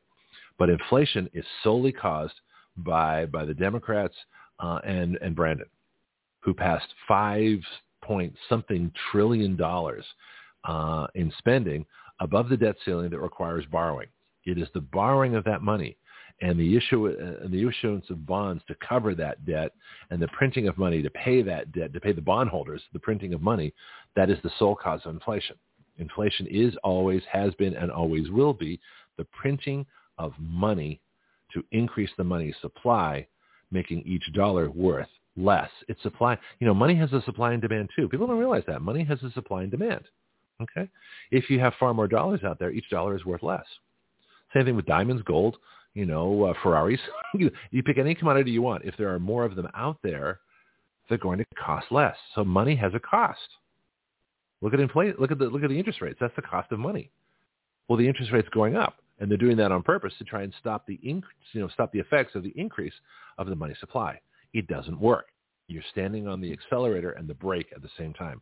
You need to back off the accelerator, and the accelerator is the printing of money. Once they do that, they can stop inflation. So this is BS. So they've got this part wrong, but some of the other parts actually I think are right on. Almost done with the letter. It says we agree with the administration's perspective that it is not America's place to pressure Ukraine's government regarding sovereign decisions and with the principle you have enunciated that there should be, quote, nothing about Ukraine without Ukraine. But as legislators responsible for the expenditure of tens of billions of U.S. taxpayer dollars in military assistance in the conflict, yeah, see, that's the problem, right? We believe such involvement in this war also creates a responsibility for the United States to seriously explore all possible avenues, including direct engagement with Russia to reduce harm and support Ukraine in achieving a peaceful settlement. See, this is absolutely right on. The, the, the progressives had this right, okay?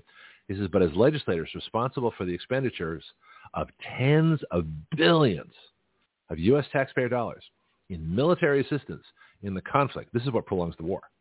We're arming Ukraine so much that they can continue a war, whereas otherwise, without these arms, they'd be forced into a settlement. They're going to be forced into a settlement anyway. So all the arms do is prolong the conflict. So if we never gave Ukraine any arms, if Russia walked in and said, okay, now we're going to negotiate a settlement, thousands upon thousands upon thousands of lives would be saved because you're going to get the same result. You either fight a war and get to a negotiated settlement, or you don't fight a war and get to a negotiated settlement. Either way, you're going to have to get to a negotiated settlement because that's the only way this can end. So the progressives are right, sort of. then it says in May, President Zelensky, despite deadlocked negotiations, reiterated that the war, quote, will only def- definitely end through diplomacy. That's how all wars end. They don't end, you know, unless except surrender. I don't think, I don't think either side is going to surrender in this case. This is, and had previously explained that any mentally healthy person always chooses the diplomatic path because he or she knows, even if it is difficult, it can prevent the loss of thousands, tens of thousands, and maybe even millions of lives. I absolutely agree. You know, you're not solving anything by protracting the battle, by continuing the battle in a war that will never be truly won because it's it's not a ter- you know, I guess it is territory, but it's, it's ideological this is this is national in terms of Russian nationals in Ukraine uh, and, and Ukraine nationals who don't like the Russian nationals. you know, this is a problem. This is more of an internal um, Ukrainian problem that Russia is taking advantage of because they want the territory. All right. In conclusion, and then again, it's a fascinating letter. In conclusion, we urge you to make vigorous diplomatic efforts in support of a negotiated settlement and ceasefire, engage in direct talks with Russia, explore prospects uh, for a new European security arrangement, ooh, there goes NATO, acceptable to all parties that will allow for a sovereign and independent Ukraine, and in coordination with our Ukrainian partners, seek a rapid end to the conflict and reiterate this goal as America's chief priority. I think that's absolutely brilliant. I'm, I'm, I'm really sorry this was pulled from the internet because it wasn't because I found it. I found it after it was supposedly pulled. So like anything else, if you look for stuff, it's still there. you know, and so that's a great letter. Let me just do that conclusion again. In conclusion, we urge you to make vigorous diplomatic efforts in support of a negotiated settlement and ceasefire, engage in direct talks with Russia, explore prospects for a new European security arrangement, uh, that's NATO, you know, acceptable to all parties that will allow for a sovereign, all parties, all parties, that would be Russia, right? You know, that will allow for a sovereign and independent Ukraine and in coordination with our Ukrainian partners, seek a rapid end to the conflict and reiterate this goal as America's chief priority. Pramila Jayapal, member of Congress, Earl Blumenauer, Cori Bush, uh, Jesus Garcia, Raul Grijalva, uh, Sara Jacobs, Ro Khanna, Ilhan Omar, Barbara Lee, you should recognize some of these names, Ayanna Pressley, Sheila Jackson Lee, Mark Pocan, Nydia Velázquez, uh, Gwen Moore, Yvette Clarke, Rashida Tlaib, you know, Harry C. Hank Johnson Jr., Alexandria Ocasio-Cortez, Mondaire Jones, Peter DeFazio, Jamal Bowman, Marie Newman, Alma Adams, and let me see, Charlie Chellie Pingree, uh, Jamie Raskin, you know, Bonnie Watson Coleman, Mark Takano, Donald Payne, Andre Carson, and Mark DeSaulnier. What an interesting letter. Isn't this fun? That's the letter that they didn't want you to see, which is too bad because it's a good letter. Uh, play some here, come back with a different subject. Be right back. Do you know your way around healthcare, insurance, pharmacies, surgery, alternative treatments and choices? I don't. Which is why I'm so glad I met Priscilla Romans, had her on Action Radio, and learned about health patient advocacy. She is the founder of Graith Care. And now as an affiliate of Graith Care, we are proud to offer through our discount code, WYL, which stands for Write Your Laws, a 10% discount. Graith Care saves you both time and money. They provide medical advocacy, consultation, advice, and recommendations nationwide. Their website is graithcare.com. That's G-R-A-I-T-H care.com. You can email them at graithcare.adm at gmail.com or call them at 469-864-7149. That's 469-864-7149. Graith Care, better health through better knowledge and advocacy.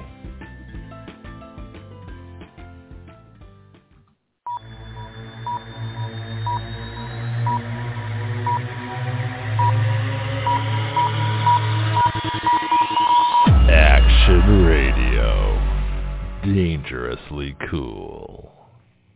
So, Bianchi, what did you think of the uh, the Progressive Democrats letter? I was pretty impressed by it. I didn't agree with all of it, but uh, a lot of it makes a lot of sense. It's too bad they pulled it. What do you think? Well, unfortunately, I didn't have time to listen to that. Unfortunately, you didn't have you wasn't able to listen to me defending our Constitution at another location. Oh, but I'm here a now. different show. You were on a different show. Well, tell me how you defended it. Go ahead. I'm, I'm curious now. Well, actually, it was a January 6th that they called insurrection. Is this a liberal show? Were you on a liberal show? Yeah, I get drawn there from time to time because is that the guy that called me a racist? From you. Is, is that the guy that called me no, a racist? No, I wasn't. Oh, okay. All right. No, these are some others. But anyways, the thing is, is that uh, the people that went there, it was infiltrated by those with ill intent, of course. But the whole idea was to make uh, Congress and Mike Pence to do, to do as they were supposed to. And there was a lot of evidence, like we have the evidence where Pennsylvania Secretary of State sent out 1.4 million absentee ballots and received 2.4 million back. Hmm. Boy, that's a good rate of return. You had the Michigan court rule that Secretary of State Jocelyn Benson broke the laws on absentee Yeah. ballots. Well, the problem is when you send out And we- 2.4 and you get 4 million back. That's where the real problem is. Yeah, that absolutely right. That's a good rate of return. Too bad that our banks don't practice that type of fiduciary responsibility. as No, if you get do. if you send out 2.4 million ballots and you get 4 million back, that's like, you know, 1.6 million fraud ballots. And you know, like I explained to him, the ultimate thing is that the federal ballot should be separate from state and local. Yep. Because you cannot contain these uh, states the way they are so arranged. Secretary of State may be one person this month and a different one next month. Then we have to start all over. Federal ballots should be separate. The vetting mm-hmm. system for a federal ballot should be separate. It should be pertaining to allowing you to only vote for a federal e- elector. You have to be a citizen of the United States. You have to be vetted in all possible security, sort of like the U.S. passport. But you still have to be. Um, what was I going to say? I'm trying to find the, the Hillary thing here too. Uh, even though they're they're they're federal ballots, they still have to be state controlled. You know, because Hillary made this big stink about uh, the, the federal. Uh, she says the state legislatures are going to take over the next election. What she's really saying is that the uh, the states, you know, shouldn't have control, and the, the Trump electors, which as I talked about earlier, I'm kind of looking for a story here, so I, I may not sound completely, you know, fluent in my my dialogue, um, but that's what's going on. There's something really fascinating happening um, that she doesn't. I guess she she doesn't realize that the states really do control you know, the, the federal elections. So if you're going to have these, these federal ballots, they still have to be controlled um, by the states and the state legislatures, even though they're federal elections. So you got to have provision in there. I think that's well, in your bill. Is that in your bill or not? Well, the, the Article 1 said the times, places, and manner of holding elections for senators and representatives shall be prescribed in each state mm-hmm. by the state legislature. Right. Uh, then has a provision uh, of, of times and manner yeah, it also goes into yeah, Congress doing it too, which is a problem, and I'm not sure why why they did that. I think it's one of the flaws, one of the very few flaws in the Constitution, is where it says the House of Representatives shall be comprised it of says that uh, Congress. It, it says Congress may at any time by law make or alter such regulations, right. other than, of course, as the places of choosing senators. Choosing. So yes, the Congress can put those stipulations on the requirements in order to participate mm-hmm. with a federal ballot. Now, of course, the places where the elections goes on, the polling places, and so on, so on, so on, that there is by authority of the state legislature, usually with yep. elector election commissioners in each area, like in Fulton County, Georgia. yeah, we've talked about this too. It's it's uh, it's fascinating that um, well, I still think that the Achilles heel, I still think that the, the thing the Democrats are most concerned about, the deep state's most concerned about, are the Trump electors. And the Trump electors that the state legislatures could and should, you know, put forward and disqualify their Brandon electors in, you know, what we're calling the great election correction. It should have been done back in 2020, but it wasn't. It should have been done after January 6th, but it wasn't. In fact, that was the whole purpose of January 6th, was to consider the Trump and the Brandon electors, and it wasn't. That's what the coup was all about. That's what putting people, uh, you know, the, the Trump supporters up top and then twisting arms below the Capitol. That's what that was all about. But I'm curious, what do you think of this thing? And this is this is Breitbart. So Breitbart has an article, uh, and it was the 23rd of uh, 25th of October, so yesterday. Hillary Clinton says we must crush right-wing extremists. That's you and me plot to steal 2024 presidential election. So this is projection. Hillary always speaks in projection. So what they're really saying is they want to steal the election, uh, and they want to do it by the way that they say that we are going to do it. So they want to prevent us from doing it, which we're not going to, uh, but uh, which would allow them to do it. That's what this is all about. It says failed presidential candidate Hillary Clinton, I love that term, urged her supporters to pay more attention to political races in state legislatures, warning the very future of the 2024 presidential election would be at stake. She says right-wing extremists extremists, this is Hillary talking, already have a plan to literally steal the next presidential election, and they're not making a secret of it. really? It's news to me. you know, and this is reading Clinton warned reading a scripted message into a camera. So Breitbart's really Breitbart's really going after it. It's kind of funny, but that's what she said. You know, and so this is why would why would she do that? What's what's what do you think is the you know the reason for this, you know, warning people about the state legislatures overturning the election before it actually happens.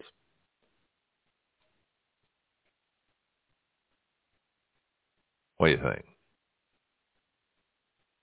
Well, she said oh. right white or right wing extremists in the same vo- same same breath with the state legislature the state legislature does their job to uh, control the elections within their states.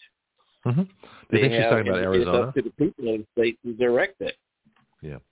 Is she talking about you know right? Uh, is she talking about like the Arizona legislature, or let me see who else might uh, do this? Well, Arizona, Nevada, New Mexico, Michigan, um, Wisconsin, Georgia, and Pennsylvania. Those are the battleground states. The most conservative of those states is Arizona. The most likely to overturn Brandon electors is Arizona. What do you think is going to happen when Kari Lake wins the governorship and some other folks come into the Arizona legislature? Do you think they'll actually have the guts to uh, to reverse, you know, the Brandon electors? Well, you got Or- the the people that voted for Kari Lake have to stay on her and give her her marching orders. That's another thing that uh, is not going on. Those Mhm. those uh, behaviors and actions of those elected officials, their marching orders will come from the people that elect them. Mm-hmm. Simple as that. Yeah. That's why Yeah. come in Georgia, you got more people that's giving marching orders to state legislatures with conservative causes than you do with those that's coming out of the uh, areas of a Stacey Abrams.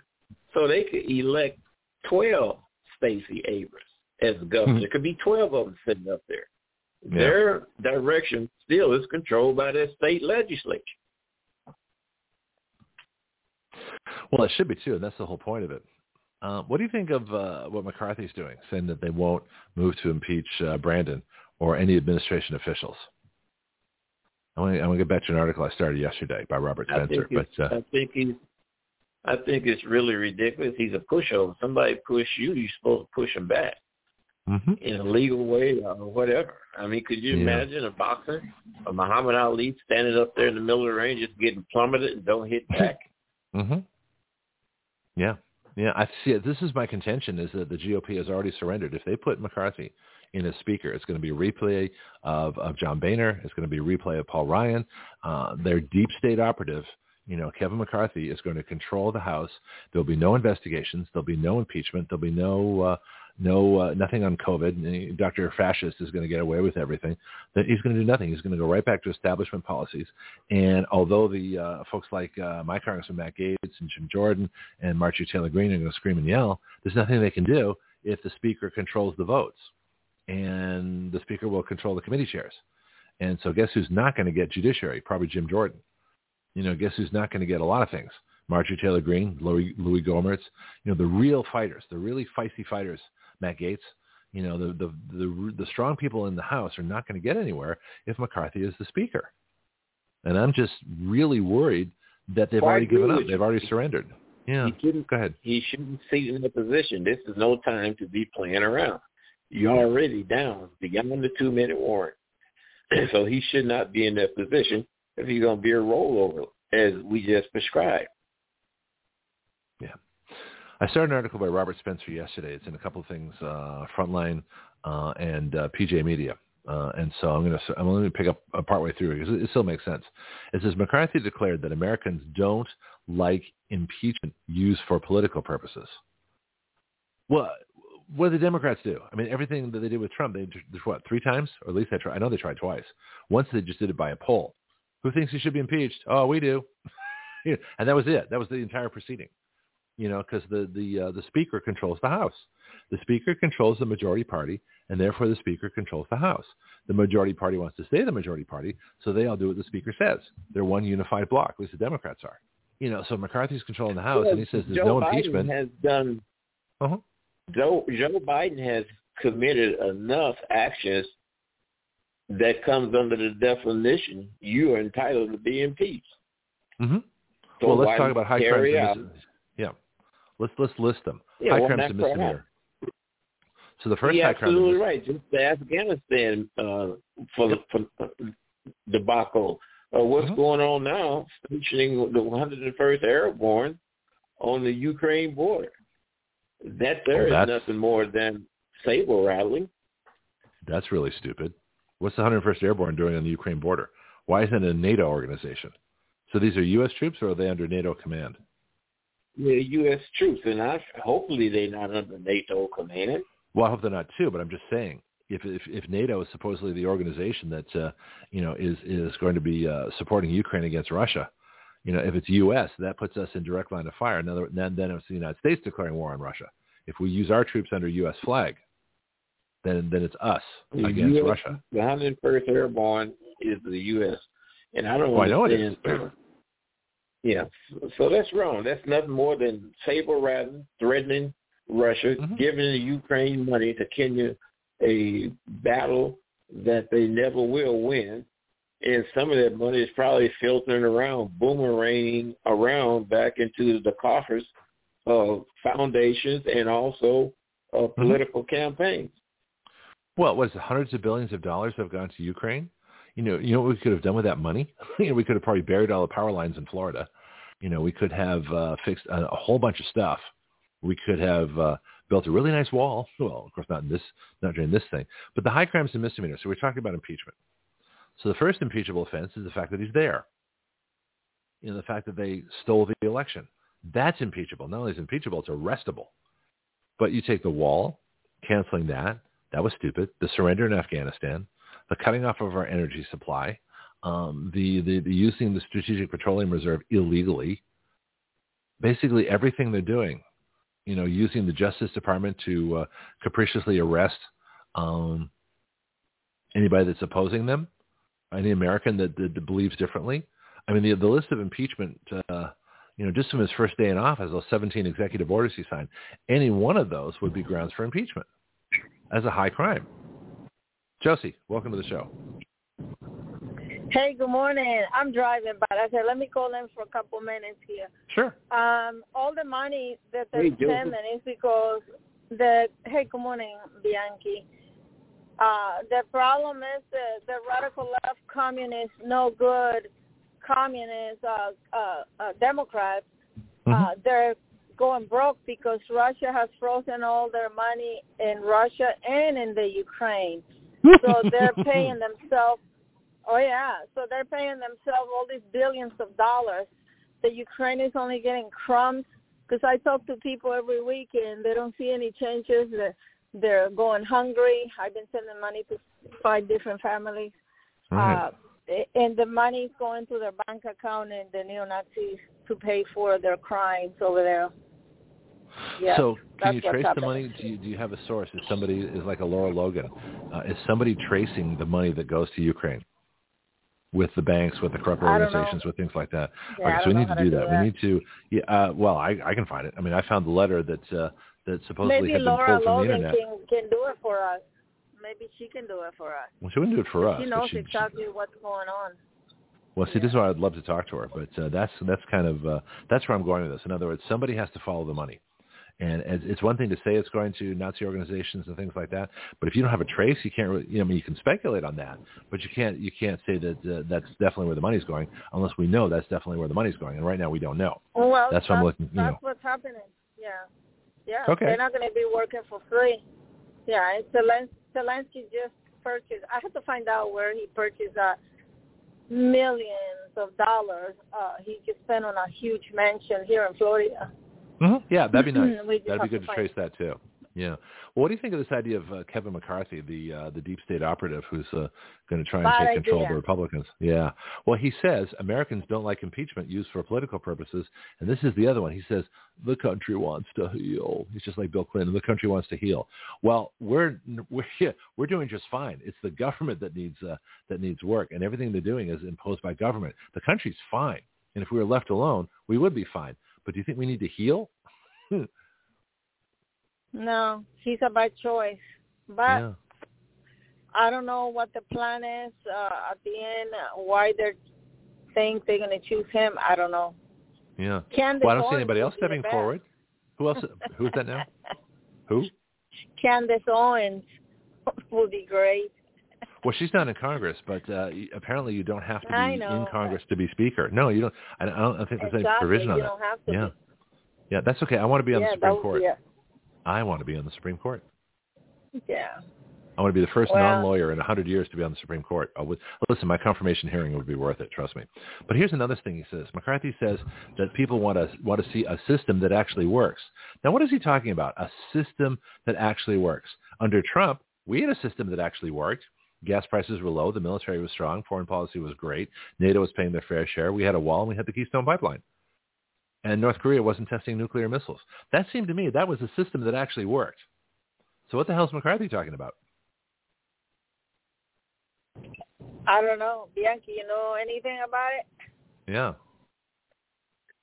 Well, you got to make them work by implementing what you have in hand. If you don't use it, it's not going to work. It's just like a hammer. You can't use a hammer for a screwdriver. Yep. True. Yeah. Well, anyway, and you know, some- you were talking, Uh-huh. Greg. You were talking earlier about Crimea and uh, Ukraine. uh-huh. The people in in that city were begging Russia to take over because since 2014, uh, Obama put Zelensky in office, and he's been nothing but torturing and killing a lot of innocent Ukrainians. And they were fed up with uh, Zelensky in that city, and they were desperate uh, to get Russia to take control. And it's happening in other cities right now uh, Mhm. in Ukraine. They're begging Russia to come and, and help them because uh, Putin has rescued so many families, uh, and they're going to show the evidence uh, later. Uh, Mhm. How he's been rescuing How much so later? many people from being tortured. Huh? How much later? I don't know. how- whenever they're ready to show it, but but Putin is going to show the full story about Hunter Biden and Biden right before the election. I was I was told, so it's coming out. He's going to expose Biden and his son with all the corruption, even though we have it in the laptop, but it's going to come from Putin, I think. So Okay, well, I've uh, got something he's a good guy. here. Yeah. Uh, I got an article here that says uh, how Obama and Biden installed neo-Nazis in Ukraine. I'll take a look at that one later. That looks interesting. Um, I don't see a thing here that Go says ahead and read Obama, uh, how B- Obama and Biden installed neo-Nazis in Ukraine. We got that one here. Uh, I don't see a thing that says Obama, you know, put Zel- put Zelensky in. I don't see any, anything covering confirming that. they're not going to tell you. Uh, Obama. oh, some places will. You'd be Soros surprised. Obama So how did it happen? Soros put, look, the internet's not going to tell you the truth. They've been deleting a lot of the truth. They leave whatever's convenient for them, you know. Huh? So Well, I found I found the progressives Google. uh, letter. Do you see that I found the um, the letter that the progressive Democrats wrote wrote to uh, Brandon that they said they deleted from the internet? yeah, I I found it. saying. Yeah, I found it this morning. So it's there. Stuff's there. Mhm. But, somebody have usually deleted a lot investigates. of stuff. hmm Yeah, they have Yeah. deleted whatever they want to delete. Okay. So don't don't believe everything uh, from Google because they're criminals too. Google Chrome, Chrome comes from adrenochrome. They're in it too, so they're going down too. I don't Yeah. I don't use Google. I, I use DuckDuckGo, but apparently that's not much better. Really? So we shall see. I don't know. Okay. Well, I want to Yeah, get back on. Uh, I want. Uh, well, let me let me ask your impression. So there's the, the Geldings, the Republican Party. They're begging, they're screaming, they're like, "Please vote for us, please, please, please." And it looks like we talked about earlier that the polls. Bill Fetke and I were talking. The polls are way underrating the Republicans. I think they're doing.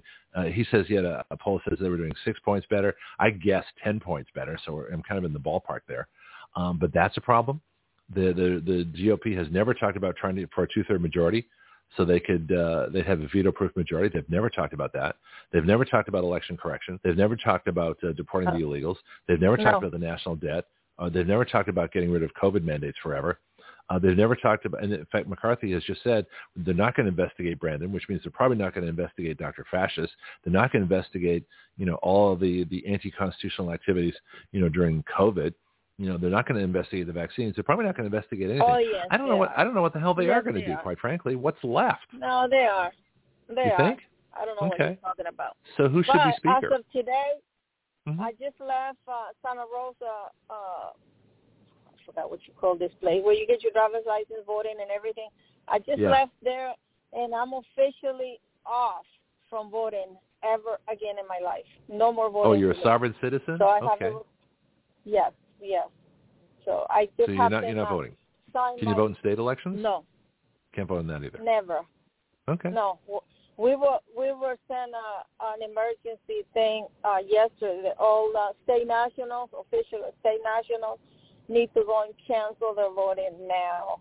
So Mhm. my husband did yesterday, and I'm, I just did mine too. So, no, never again. So I'll be voting, what about the ever. Possibility? Thankful what, change a- next year. What about the possibility that this is a Democrat-inspired uh, operation? And I say that because the people most hold on, the people most likely to do this are Republicans. to deregister. Think about it. The Democrats are the one. The No. Republicans won't gain from this because the people that believe in this country, believe in independence, believe in the, the in, in being a sovereign citizen. The fo- Democrats don't believe in that. They believe in the collective. They believe in the group. They We'll- believe in communism, we'll Marxism, and the oppression of the government. Things So what if this is- next year? Wait, Things wait, wait. will It's change just- next year. have you considered the possibility that this whole sovereign citizen thing is a way to deregister Republican voters No. and No, patriot voters? better. Why do you? No. Why is that not not- possible? Why is that not possible? Because we trust Anna Von. Uh, she's been trying to take back our country for more than 30 years. Who do you trust? Anna Von. Who's Anna that? Von. She's our organizer. She does the assembly. She's the one that has all the money to distribute to us. She's the one guiding us. Uh, and we believe she's working with Donald Trump. Yeah. Can spell her spell her So- name? I want to look her up. What's her name? Anna. A N N A Anna, like Anna, A N N A, and then V O N N, Anna Von, right? Okay, don't know how to I'll look her up. the other one. so so why would so why would this one person convince you to deregister? it's a whole To- team. It's a whole team of the state national, just not one. Yeah. Okay. yeah. So as a state national, People do you do you uh, do you uh, revoke your U.S. citizenship at all? Uh, I'm changing it. Yeah. I'm not going to be a U.S. citizen. I'm going to be a true American. Like the Native Americans, Cherokee American, that's what I'm going to be. No, Like they're still. U.S. citizens. They they still can get passports and travel and have full rights of citizenship. They just happen to live on independent land, you know, and they're governed Exactly. independently. Okay, but they're Yeah. not. They're still they're That's still U.S. gonna be. citizens. I'm going to be like them. I'm going to be like them. That's what we are. What living on a reservation? I'm going to be. I'm teasing you. No, you don't have See, to have a reservation. So what I think you're doing is is hurting yourself beyond all measure. I think if you No. do, so if you announce you so are you going to have a passport anymore or no Oh yes, we will. Yes, driver's license? yeah. You should. Uh, once the whole paperwork finished, which it might take six months to get released from the uh, Pope, the, the Vatican. We have to be released from the Vatican. We have to be released from England. We have to be released from the United Nations. And, who's and who's going to release you from all these places and how much does it cost?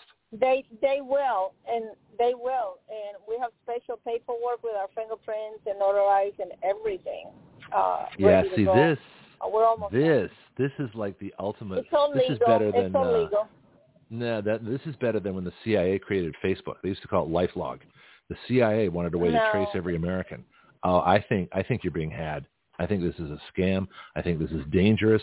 I think I'd love to get this person on. I can't wait to talk to, the, to her on the show. I think this is totally nuts.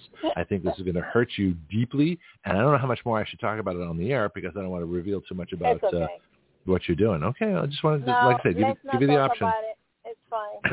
All right, Let's good. Because I got I got other stuff I want to talk about. The criminals running the show right now. Okay. Well, I'm going to get back to uh, my my dissertation on McCarthy and why he said, you know, and we got some Oh, other things McCarthy, to do. I found yeah. a couple of different uh, press things too. Well, I've got I want to do an article. I, I got another one, similar article on Paul Ryan. I want on on uh, uh, James Boehner. So we're going to talk about those two a little bit. So last comment on this, and then I'm going to play Yeah. something real quick, and then we're going to get back to our articles. Last comment for for state sovereignty. Go for it. Give you one more shot at it. No, Gorman's going twice. Let me get Pianki's view. Pianki, what do you think of this? I'm sorry, I didn't know. know what- I thought you were going through a commercial. Oh, I am going to, but I just I want to get your last word on it. I always like to give people you know one last chance to uh, to say their bit. No, I'm good. Okay, Pianki. I think it's a scam. What do you I think think this is- about think about what? think about what? Oh, good morning. Welcome back. uh, okay, we'll about it then. Um, no, but Josie's idea of the the whole idea of state sovereignty that she's uh, you know changing from an American citizen to something else. Well, she's the one that's uh, venturing into that. She's gonna have to find out if it's what she thought it made was all made out to be. Then she can come back and let us know. Okay. All I can say, Josie, is good. you We so follow. Uh, maybe I'm not. Uh, Josie, you work so hard for your American citizenship. Don't don't give it up that easily. All right, let me play something. I'll be right back. Greg Penglis here for my book, The Complete Guide to Flight Instruction. Everyone at some point in their life wants to learn how to fly. Few try. Even fewer go on to get a license. I believe a major reason for that is how we teach people how to fly. My book is designed to help you navigate the flight training system, but it's so much more than that. It really describes an entirely new way to teach flying. So if you've never tried a lesson or got discouraged in your training and quit for any reason, this book can help you. Don't be a rope pilot who just follows procedures. Be a thinking pilot who makes great decisions, who understands all the reasons why we do what we do. You can incorporate these principles into your own flight training at any time. The Complete Guide to Flight Instruction is featured on the Action Radio with Greg Penglis Facebook page and is available from Amazon.com.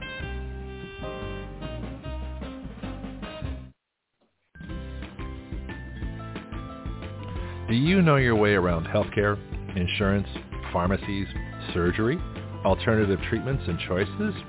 I don't. Which is why I'm so glad I met Priscilla Romans, had her on Action Radio, and learned about health patient advocacy. She is the founder of Graith Care. And now as an affiliate of Graith Care, we are proud to offer through our discount code, WYL, which stands for Write Your Laws, a 10% discount. Graith Care saves you both time and money. They provide medical advocacy, consultation, advice, and recommendations nationwide. Their website is graithcare.com. That's G-R-A-I-T-H care.com. You can email them at graithcare.adm at gmail.com or call them at 469-864-7149. That's 469-864-7149. Graith Care. Better health through better knowledge and advocacy.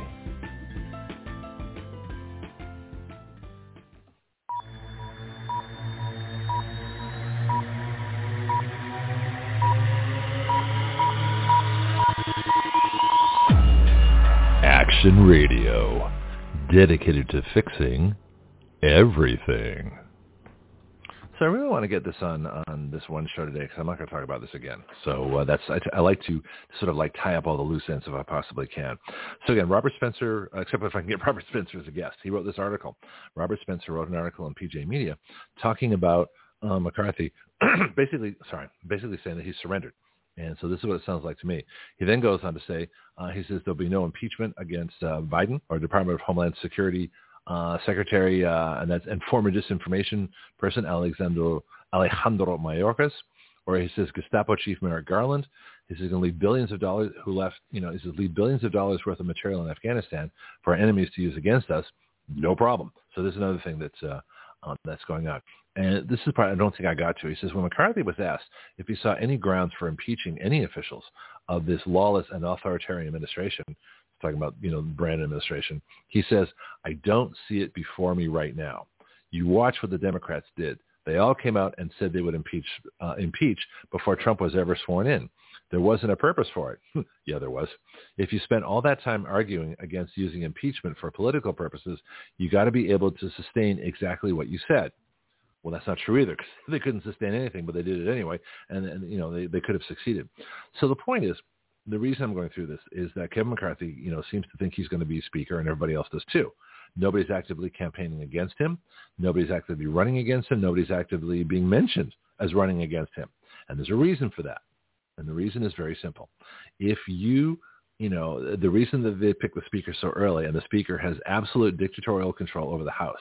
If you run against the speaker and lose, guess what happens to you? You never get a committee chair.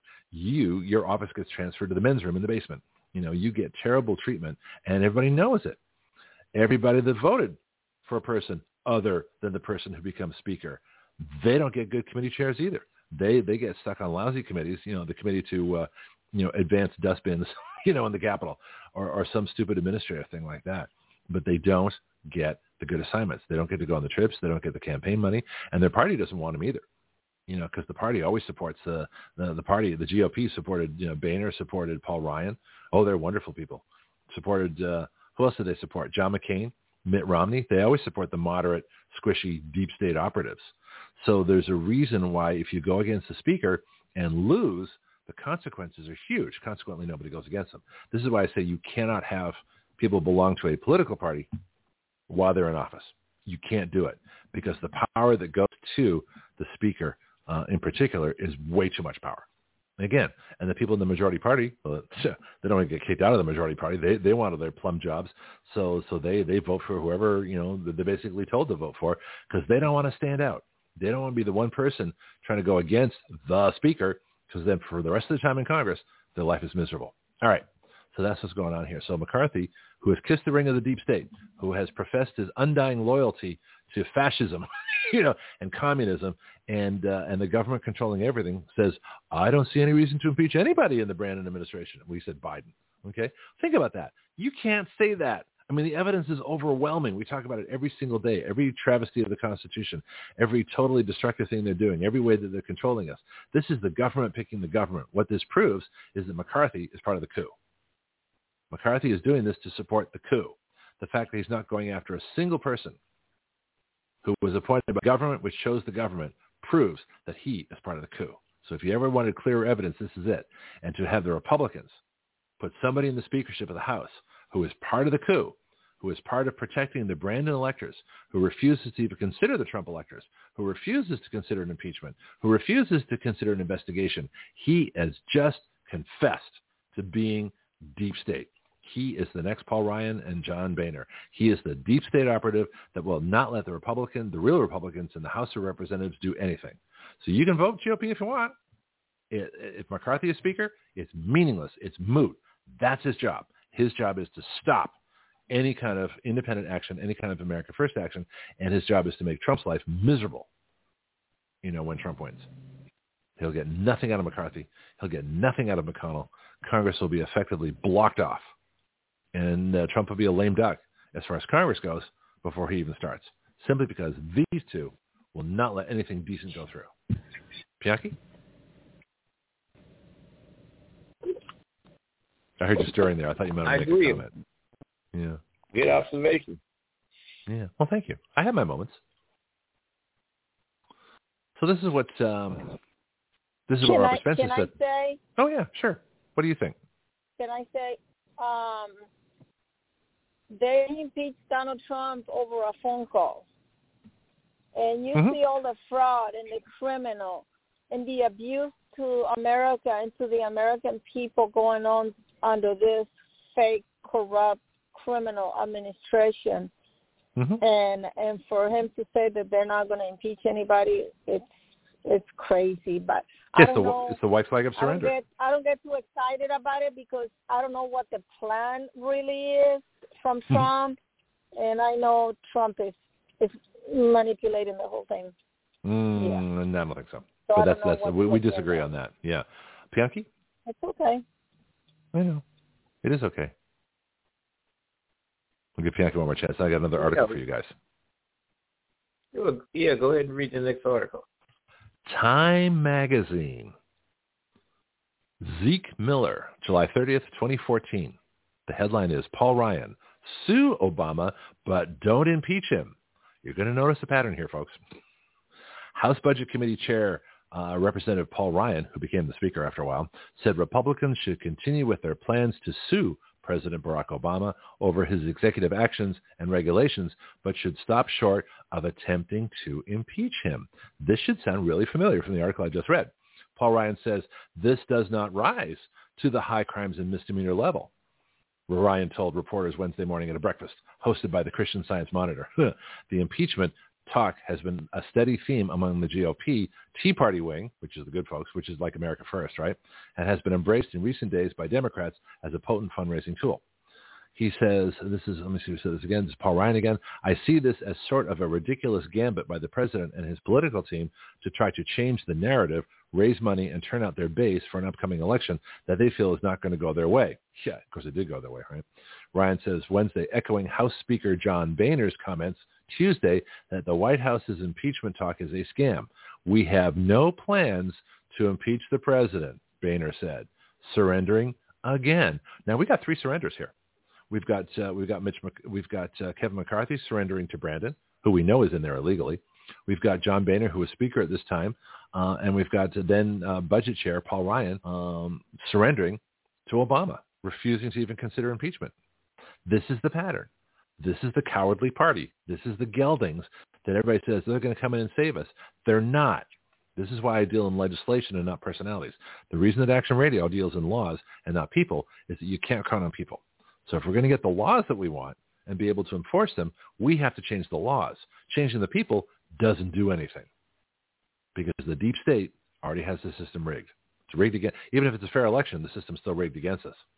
And they do that by putting in a speaker that they want and a majority leader that they want, and the majority leader and the speaker control the majority party, and that's the end of the uh, end of representation. You cannot be represented when people belong to parties in Congress. Comments? No comments at the moment. Okay. Hey, Greg, I'm going to continue listening to you guys. I'm going shopping at Publix before I go open the store this morning. So Okay. talk to you soon. Ciao. Well, thanks for, for joining us today. Yeah. All right. Let me give you Bye-bye. another. Bye now. Here's another article. And this is in CNN. So the last one was No Time wonder Magazine. Paul Ryan's neighbor beat him up. Uh, that was that was Rand Paul. I think you're confusing people. Yeah, they both it's about the same. Same cut from the same cloth. Yeah. Well, Paul Ryan was the House, and, and well, Paul Ryan was the one that ran with uh, Mitt Romney for vice president and lost. Paul Ryan is a deep stater. Paul Ryan is on the board of Fox News. You wonder why Fox News doesn't talk about the election too much? That's why. Except for a couple of people. Maria Bartiromo and Tucker Carlson seem to be able to, to get away with anything, but the rest of them, yeah, they're falling pretty much in line. So this is CNN Politics. Wednesday, July 30th, 2014. Boehner, impeachment talk, a Dem scam to raise money. Now, there's an interesting picture, and I've got this in the uh, uh, in our Action Radio group on Facebook. The picture has um, two people prominently uh, pictured. It's got John Boehner, who looks like he just had a, a, a bout with alcohol again. He, he was he, was- he was known to imbibe a little bit. Uh, and then you got right behind him is Kevin McCarthy, looking dutifully on, saying, "I'm your next guy. I'm doing the right thing. I'm one of you. I'm I'm of the uh, I'm of the bond. You know, I'm of the deep state." But you look at that picture, and he's looking fondly at John Boehner, saying, "Yes, I'm going to be you one day, and I'm going to do exactly what you do." He is. He's doing exactly what he did. He does. Look at that picture. The CNN article I have on the on the Action Radio group, or if you're listening to the podcast, go to CNN, uh, and the headline is Boehner, and that's B O E H N E R. That's how they spell it. Boehner, impeachment talk, a damn scam to raise money. By Deirdre Walsh, CNN senior correspondent, senior congressional producer, uh, and that is uh, from uh, Wednesday, July 30th of 2014. There's McCarthy looking on. So he's been there for he's been doing his obedience thing for a long time. Jackie, or I shall I shall launch into the article here. I never launch into the did article. care too Yeah, go ahead. the way he holds his head down and look over his eyebrows. So Who's this? Okay, Are you seeing the are you looking at the Boehner. article? Boehner's weird. Boehner was uh, he, he's all bloodshot eyes and he looks terrible. Article says House is from CNN. House Speaker John Boehner flatly denied Tuesday that congressional Republicans are moving to impeach President Barack Obama, blasting the talk as a scam started by Democrats at the White House. And we have two liberal sources here saying this. He says we have no plans to impeach the president. We have no future plans. Boehner said. Reports after a weekly meeting with GOP members. Boehner said this whole talk about impeachment comes from the president's own staff. Yeah, well, it probably did come from Obama's staff, but it's fascinating that they so so much denied it. Here's what gets interesting, though.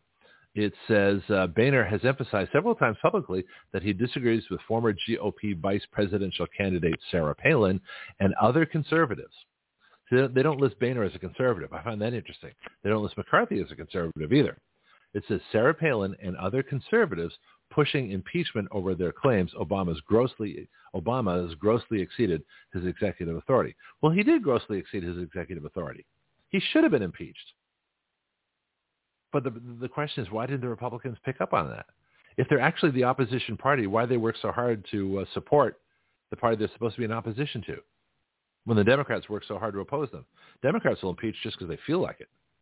Republicans don't even, don't even impeach when it's almost a mandate to do so. That's the problem. It says Boehner's decision to sue Obama was designed to address outrage from the Tea Party activists and others within the GOP base over a string of Obama executive orders they said circumvented Congress. Well, they did. the lawsuit covers his decision last year to defer a health law requirement that would be a, the, that would be Obamacare that businesses provide insurance coverage to their employees. So they weasel word off. It says, but the suit opened the door to more discussion about impeaching the second straight Democrat president by a Republican-led House. Yeah, that's alleging Bill Clinton. Now, Bill Clinton's impeachment was stupid over Monica Lewinsky. That was stupid. What they should have impeached him for and held him on charges was killing all those people at Waco. So again, the Republicans missed the ball. They went after something that was meaningless instead of going after something that was fatal to a whole lot of people. Anyway, point being, there's a pattern of Republicans doing nothing.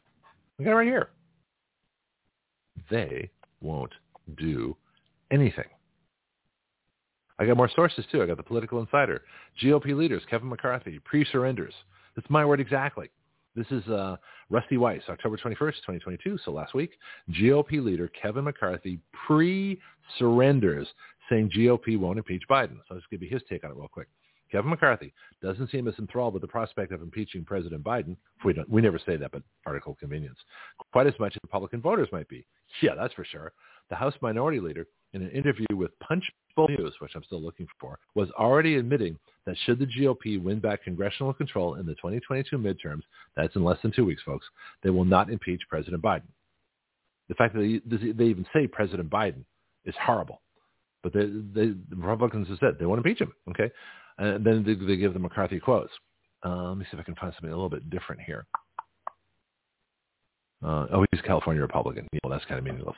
I got one from uh, the British. That's PJ Media. That's British. Let's see. Where's where's the third one here?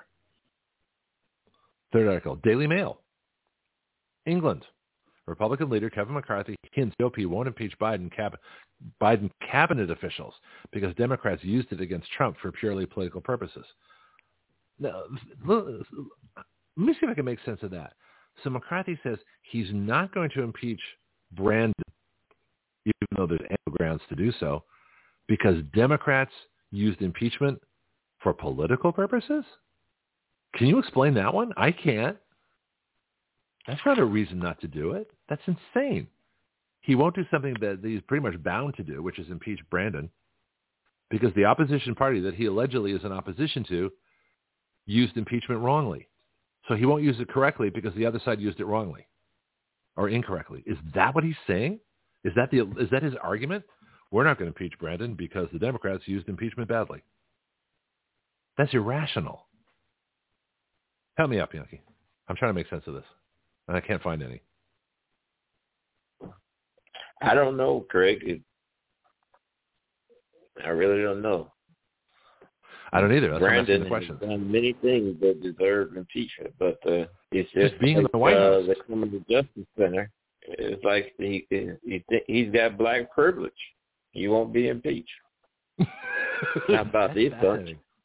Yeah, yeah. No, I think I think it really is that, that McCarthy is confessing to his allegiance to the deep state by refusing to do the one thing that he's really mandated to do. In fact, the Republicans, the state legislatures, I think, are mandated to uh, to put forward their Trump electors. They're mandated to audit. If you have two sets of electors, how can you not audit the election? So there's so much dereliction of duty here. It's it's staggering. I'm gonna look up Punchbowl News after the show. I'm kind of curious what they do. And then the article. This is the British. The British. Uh, who's our who's our reporter here?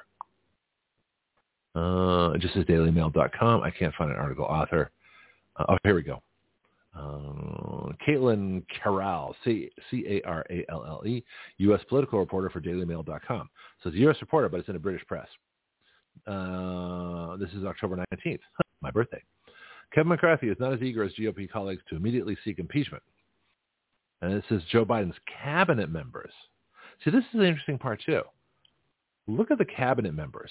You got Mayorkas on the border, who's allowing millions of illegals to run into our country. That's impeachable. You've got Merrick Garland, Department of Justice, FBI, that's persecuting Republicans because he doesn't like them. That's impeachable. Who else have we got? Uh, Health and Human Services uh, Secretary, uh, what's your name, Walensky, who's pushing vaccines on six-month-old babies. That's impeachable, even though the CDC recommended it. I would get her out of office. FDA commissioner too. Who else? Who else is violating everything? you know, um, and whoever whoever's how about the Secretary of Energy? Is that Buttigieg? No, it's not Buttigieg. He's transportation. Who's the Secretary of Energy that's allowing the Strategic Petroleum Reserve to use to try and win an election? That's impeachable. That's fraud. You know, it's hard to think of somebody in the Brandon insurrection that shouldn't be impeached, or at least arrested for being part of it, for being accessories to a coup of stealing our, our, our government. Yeah, let's see if I can find other juicy quotes here. He also says, okay, oh, oh, here we go. MacArthur also MacArthur McCarthy also said, and this is according to our, our British press, he also said that Republicans need to maintain their integrity by not turning around and engaging in the same politically motivated actions that they railed against the opposition party for doing the last four years. So let me get this straight. This is right out of the British press, Daily Mail, that the reason McCarthy is not going to prosecute people easily prosecuted, he's not going to impeach people easily impeached, impeachable, simply because he wants to maintain integrity, you know, by not looking like Democrats. Well, they wouldn't look like Democrats if they used impeachment properly. They'd look like they were using impeachment properly. That's like saying, you know, deposit bank depositors don't want to look like uh, bank robbers, so they don't go into the bank, even though they're bank depositors. Perfectly legal.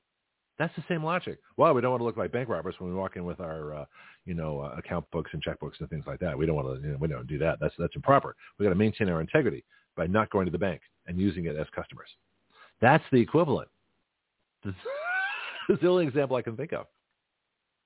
But uh, yeah, let me see if I can get you another juicy quote here. So it says uh, Republicans need to maintain their integrity by not turning around and engaging in the same politically motivated actions that they railed against the opposition party uh, for doing the last four years. Department, and here we go. Department of Homeland Security Secretary Alejandro Mayorkas and Attorney General Merrick Garland are the two top names that have been floated by some House Republicans as potential targets should the lower chamber turn red.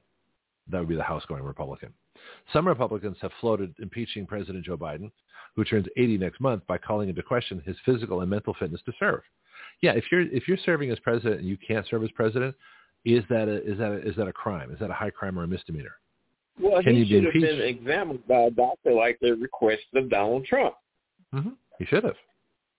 But then they find that he, that he was incompetent. And uh, a Homeland Secretary should be removed Mm-hmm. Given the events on the southern border, mm-hmm. he well, should be Congress removed.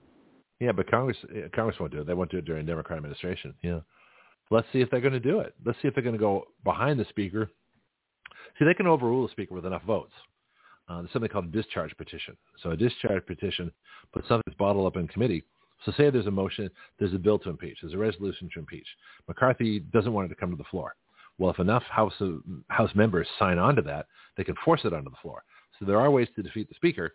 I don't think they're going to do it though, because the Speaker then will assign their office to the men's room. That actually happened in Massachusetts, by the way. That's I use that example. Somebody went against the, uh, the, the Speaker of the House in Massachusetts, Massachusetts State Senate, uh, State House. When I was uh, you know back in college and used to do a lot of work with them because I went to UMass. Uh, the the Speaker was so mad at one of the uh, representatives who opposed him that they actually he actually assigned his office in the men's room in the basement. That's a true story. That's your article here. Well, uh, the states have a right to protect their. And you know, we say this all the time. What mm-hmm. is so difficult to understand what it is, to comprehend what it is that's being said? States should mm-hmm. protect their damn borders. Yes, to say the hell with the federal government. Well, I think that's coming. I think that's next. Let's see if I can find another juicy quote here. I think I pretty much covered this. So like I said, I'll be, I'm going to sit back and watch. Uh, just, yeah, that's pretty much the same. Uh, yeah, pretty much the same quotes. Okay, calls for Mayorkas impeachment are by the far, by far the most popular among border hawk Republicans. this is what they call it. This is definitely a, Daily Mail is a leftist publication. All right, you got to keep that in mind. DHS Secretary Alejandro Mayorkas has no integrity and should have already resigned from public office, and that's Arizona Representative Andy Biggs. Yeah, Biggs would be good at speaker. He says, we will use my impeachment articles and impeach him come January. Uh, and that's what Andy Biggs said. Fellow Arizona Representative Paul Gosar, another great person, tweeted Saturday, Alejandro Mayorkas warrants impeachment for incompetence, dereliction of duty, and gross negligence. Most of Biden's administration comes from the clown world, but Mayorkas takes the clown cake. it's kind of funny. Uh, then we got another one. Chip Roy says Mayorkas must be impeached. He should have been impeached long before this for a host of reasons. Marjorie Taylor Greene says our country is being invaded and people are dying every single day. The cartels control the border, and human trafficking is the worst it's been in U.S. history. Mayorkas must be impeached. This is what all this is what the real Republicans are saying. Okay, the border crisis is one of the biggest priorities of Republicans, as thousands of migrants, which they're not, migrants go home, continue to illegally cross into the USA because migrants are legal. These people are not. With seemingly interaction with the administration, of course not. They're they're promoting it. Then it says what we've done in the commitment to America but we're really focused, on what we've done in the commitment to America, but we're really focused on the economy, on the crime, and the border. That's McCarthy. He says, uh, the Punchbowl interview. Uh, we focus on accountability, he says. The commitment to America, McCarthy's big deal, the big deal, focused on the economy, on crime, and the border. But he's not, if he's not willing to impeach Mayorkas. Anyway, I'm done with McCarthy. I've had enough. It's too disgusting for words. One of the quotes by the compared to what Matthew said is really quite staggering. All right. Change of topic. what can I play for uh, for a little uh, a little thing here? I, I'm going to get a bunch of these things to kind of make for breaks. breaks it because I, I have a few. Th- I don't want to do my, my full piece, you know, some of our sarcastic things. So let's go uh, I play fair. Now let's get my news broadcasting. That's always fun. So now back to the news again. News of the day.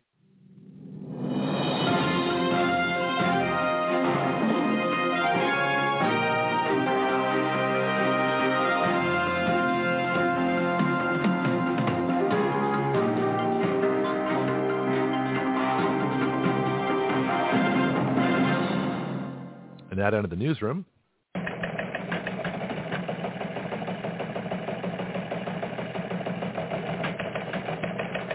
So there's something going on called the Reawaken America Tour.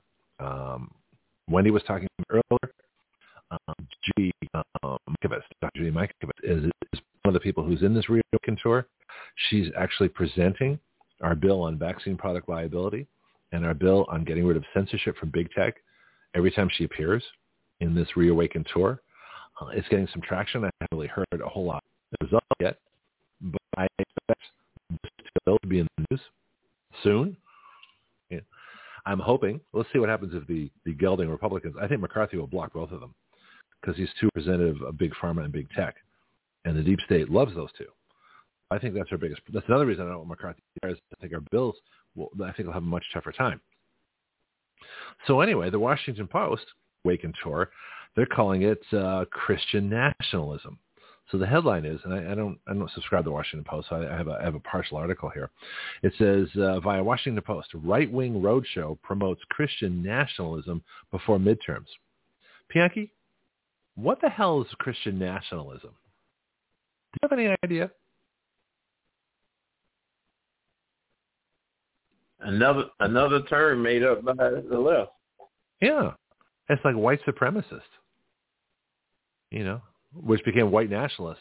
Well, I guess white nationalist wasn't quite good enough. There are people who are non-Christian who are also white, like I don't know, Jews, you know, a bunch of other religions. Muslims. And who's that? Muslims, everybody. Muslims, Muslims? they white. They uh, have what they classify as white too. Uh, the white man's getting blamed for so much stuff. I'm starting to get jealous. away from all. So yeah, it, it's one thing to blame for everything.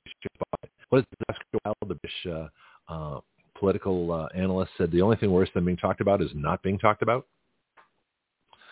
So, so the the white evil man, you know, the W E M, the WEM, white evil men. it's our new group, the WEMs. Anyway, so Annie Gowan, Washington Post, says from Manheim, Pennsylvania. In fact, this is where I first uh, saw the slides that Judy was presenting, you know, in public on our bills, the website, the whole bit. Uh, and so she's given them to some very prominent people who I won't name just yet, but um, some very interesting people. have our have our legislation in their hands right now. So we're going. Let's see what happens. This, a lot of things are going to change uh, for legislation. This is going to be our time. This is our turn now uh, for the next uh, uh, two years before the campaign and the four years after that. Those six years, I think, going to be critical for us and for the country to set us on a course uh, of this legislation, this enactment, and with people giving our consent as to how we decide to be governed. It's going to be a great time. After that, I might uh, have a fortune. I might just fly my jet. I haven't decided yet. But I got six years of 100% commitment. So, Manheim, Pennsylvania. At the end, after former President Donald Trump called in to energize the troops, some had driven hours for the two-day Reawaken America tour in the leafy Pennsylvania countryside. Some had paid up to $500 for VIP seats. There were 5,000 strong, celebratory but angry about where the country is headed. Obviously, anybody with a brain is angry where the country is headed. Right? They said they they believed the 2020 election was stolen. it was. That vaccines kill people. Yep, they do. And that America, both its moral and civic foundation, is headed for complete collapse. Yes, it is. so count me as one of those people. Right? It says now they were waiting to be baptized in a black plastic animal trough. But did it have ivermectin in it too? you know, horse dewormer. Well, this is black plastic animal. So they, they, they, they bring back that animal theme. You know that, Bianchi? This is hysterical. They were going to be baptized in a black plastic animal trough, you know, and leaving the water soaked, shivering, newly cleansed soldiers in their war for America. At least they didn't say war against America. So this is what the this is what the left views of this Reawaken America tour. They say since last since April of last year, the Reawaken America tour has brought hardline election deniers, that'd be me, anti-vaccine doctors, yep, I agree with them, self-proclaimed prophets, no, I'm definitely not that, and conspiracy theorists, well, it's not a theory, folks, it's real, to enthusiastic crowds across the country. The central message is that America's white, evangelical Christian way of life is under threat from the globalist cabal on the woke left. Oh, I have to comment on that. Bianchi, do you see me as a white evangelical Christian uh, who wants to protect my way of life because I'm threatened by the globalist cabal, cabal and the woke left? Is that me? no, I thought that was me. yes, the whitest black guy on the planet. I'm mad you're still in my identity. uh, this would be a good time to play uh, uh, your theme here. Uh, so, so whenever we, we have a, a cross purposes uh, racial discussion, it's time to play the product that I think Bianchi should uh, patent and start.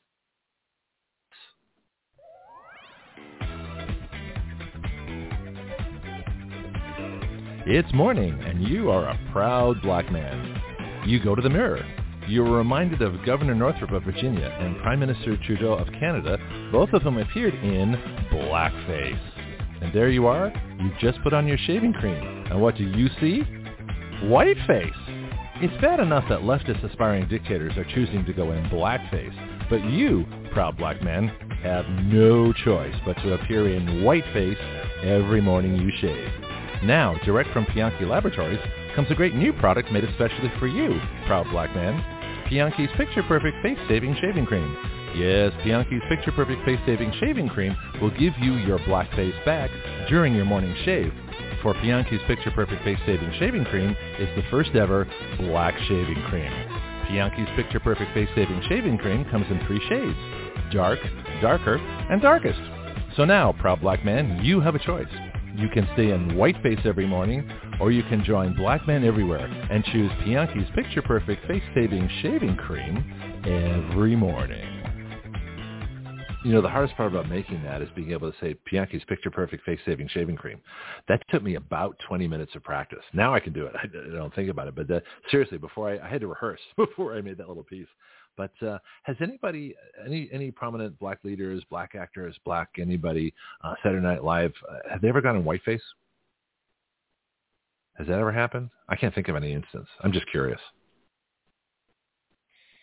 No, not that I know of. I know uh, you even have a black group that does blackface down in New Orleans called the Zulus. The black group that does blackface? Uh, Mardi Gras. Yeah. During Mardi Gras. there was, in fact, there was, I think, some back in the minstrel days, there were um, black singers, artists, musicians that actually had to put white face on and then put black face on, so they looked like white people appearing to be black, even though they were black to begin with. Have you heard of that? No, I think that's true. I would, you know, I wouldn't, I wouldn't state yeah. I've never yeah. heard of that. One.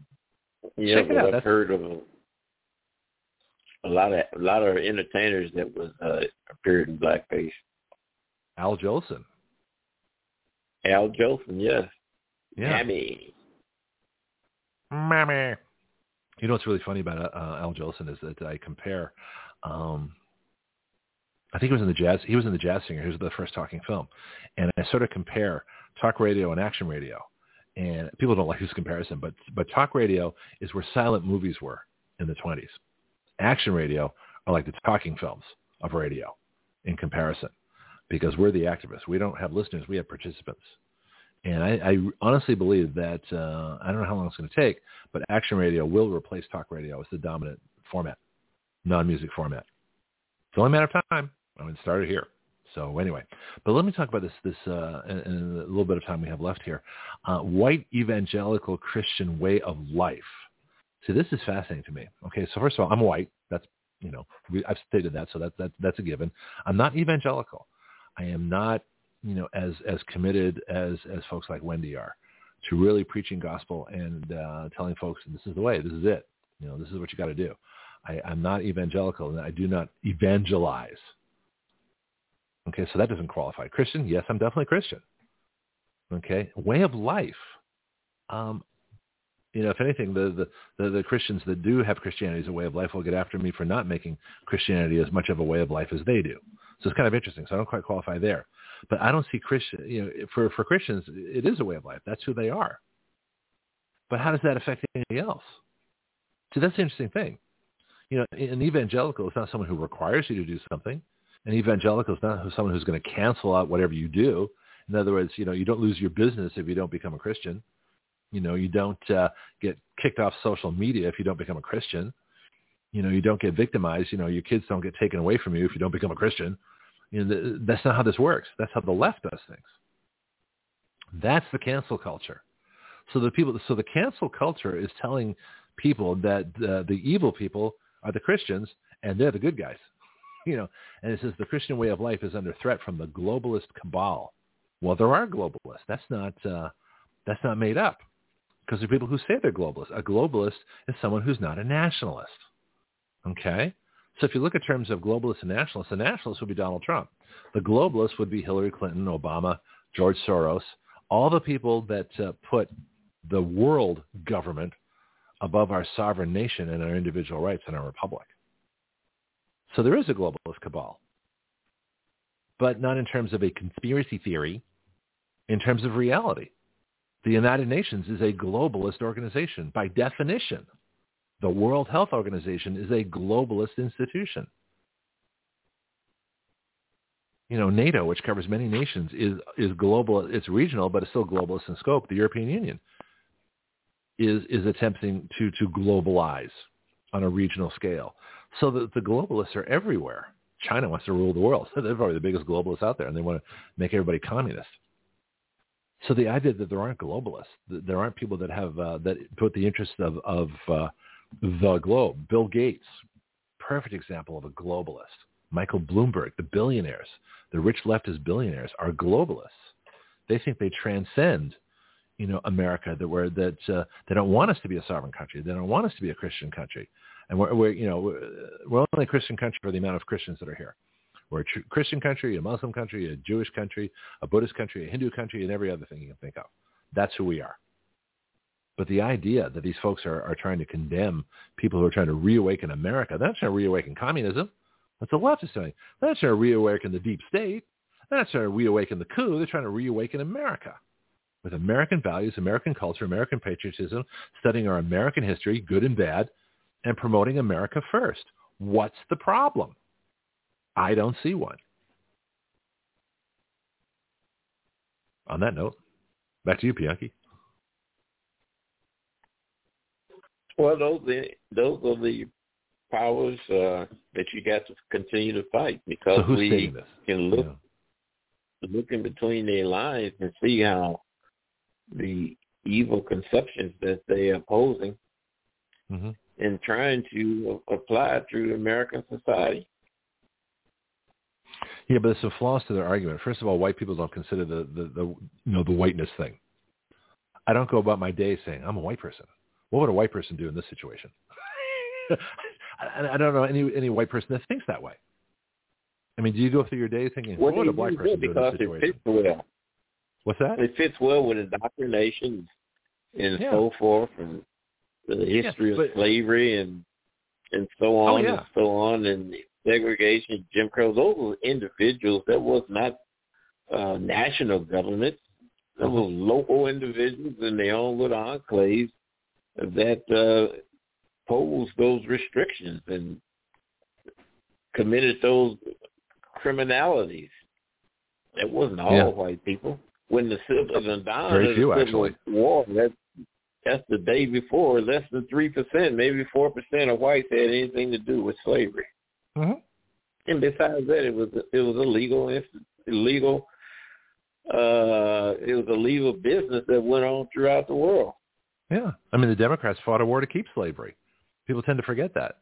The Confederacy was the Democrat Party. Hello, folks. Wake up and smell the coffee. But the idea that, what they're trying to do is create a race war. You know, they're trying to separate white Christians from everybody else. In other words, white Christians are bad. White evangelical Christians are bad. Everybody else is good. And then But the what is black clearly- Christians going to do in that case? Aren't they brothers? Uh, that's a good question. That's a really good question. You know, there's a lot of um, You can't paint you, Black you church can't leaders. paint a 2022 Mhm. uh, 2022 race war. If you put that on canvas, what would the faces look like? It wouldn't all be white on either side. well, and It'd that's be a mixture of all. Yeah, that's a really good point because you look at any um, any group of Republicans. You know, you look at Nick Searcy's uh, video of, of January 6th, you know, and you see, you know, people wearing, you know, blacks for Trump, Asians for Trump, Jews for Trump, you know, every group, Hispanics for Trump, you know, Latinos for Trump, every group you can think of.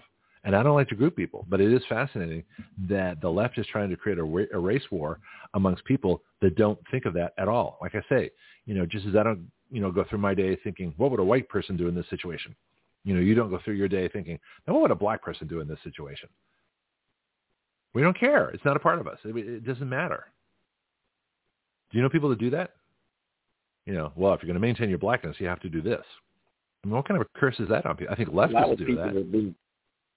A lot of people have been failures in uh, in this system of Mhm. capitalism. They things didn't work out for them for whatever reason. Maybe they decided to do something else rather than do what they should have maybe been doing. I mean, Yeah. they made a bad choice, and they feel that uh, it was quote unquote the system that caused them to fail. I don't think so. Even when you go into some of your stores that have uh, merchandise that's that's been made by black manufacturers, producers, Mhm. that uh, they try to stir blacks over into those areas because blacks don't want to go back from those areas. They just like anybody else. They look for the best deal and the best quality. See, that's the thing too. That uh, you know what we have in common. We have things in common because we're Americans. You know, I don't think most Americans think of skin color. Do people? Do Americans recognize different skin colors? Of course. But that's not the point. But we don't recognize it in terms of it being a category or a part of our life. You know, we. I mean, Americans go about their business. You know, every American you can think of, you know, is is meeting probably every other type of American You you, can think of at, at some point. that you got black people that's pissed off because Serena Williams married a white man. That Yeah. uh, the Supreme Court judge is married to a white male. Candace Owens married to a white male. You got uh, a white black woman that's married to uh, the guy that made the uh, antivirus program. I can't think of the name of it, but uh, Hmm. you uh, got blacks that hate that. Well, you got whites that hate that too. I mean, but that's that's racism. So you want to talk about about real racism, not political racism, not using races or trying to create a race war with people against each other. But that that is real racism. If you hate somebody else simply because of who they married, you know, then you got a problem. you know, and and that's that's a pure well, form of racism. But it doesn't. If people but it, don't it doesn't do anything. They, they got a reason Yeah. not to like something, and just let Yeah. you know that that's how they feel. Yeah. Now, but when if it's you not, physically Uh-huh. try to stop something like that, then it becomes racist. Yes. Well, it, it it really comes down to government policy too. In other words, if somebody hates the fact that there's an interracial couple, that's that person's problem. They're not going to affect the interracial couple unless you know they're yelling and screaming family or things like that. But the point is, government policy is what really makes the difference. So in other words, if it's government policy to go after white evangelical Christians, that's a problem. That's racism. Well, yes, Okay. it is. Suppose you interracially married, you got a a white, a black wife and a Uh-huh. white husband, or vice versa, you have children. Mhm. Now, do the children look frowningly upon one of their parents? Yeah. Well, it's interesting when you have the multiracial kids that are coming home and, you know, they have a white parent and a black parent and the kids learn in school the black parent's a victim and the white parent's an oppressor. what does that do in that family? And, Let me read and you also have uh, uh, blacks institutionally Uh-huh. In positions that implement racist uh, condemnations and moves. Nobody checks them on them. Yeah. You I got though, what is- seemingly is uh, black privilege in many rooms of justice when it comes down to the punishment of criminals. Yeah. You had the white Yeah. uh, high school athletic star, the white high school football player that was uh, killed involving two black males in Georgia in the Uh-huh. same uh, county where uh, the Arbery trial was, if I'm not mistaken. What's the Arbery Uh, trial? why come the lady that's the head of civil rights with the Justice Department, why come she's not claiming hate crime unless she's waiting on a trial? So let's see what that Oh. jury looked like. yeah, I don't, I don't think uh, white people can claim hate crimes. I think I think we're we're we're not part of the privileged you know group that gets to to say that if someone does something against us, you know, who looks different, that, that that's a hate crime. Um, I don't believe in hate crimes anyway because crimes are crimes. It doesn't matter if you a, a crime you know between uh, different races is just as bad as a, as a crime between people of the same race. It's still a crime. So I don't I don't understand hate crimes unless you're using it for political purposes, which is what this is. So these folks are trying to Washington Post, this is a Washington Post article, is trying to say that the Reawaken America tour is all about white evangelical Christians and their their paranoia, their conspiracy theories. So it's a division. It's it's a war against people who think differently. Not look differently, but think differently, even though they use uh, oh yeah, we uh, know look that. differently. Well, let me. I, just, I want to finish Well, this article, the then, law- then I want to get. I just want to go through a little bit. Oh, so go ahead and make a point, and then I want to uh, get back to this real quickly. But uh, yeah, go ahead.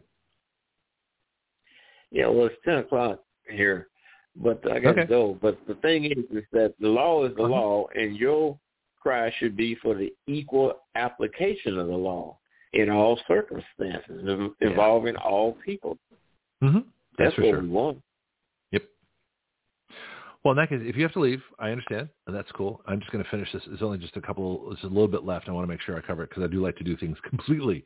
That's my own little uh, uh, thing. I don't like to have loose ends over shows if I can avoid it. So thank you, sir.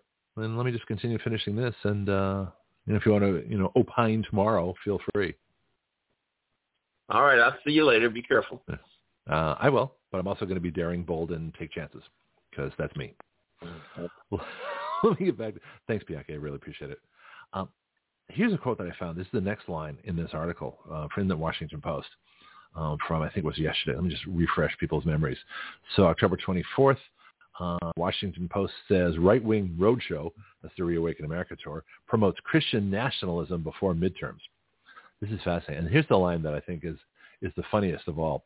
The traveling carnival of misinformation merges entertainment, politics, and theology and makes the existential argument to those attending.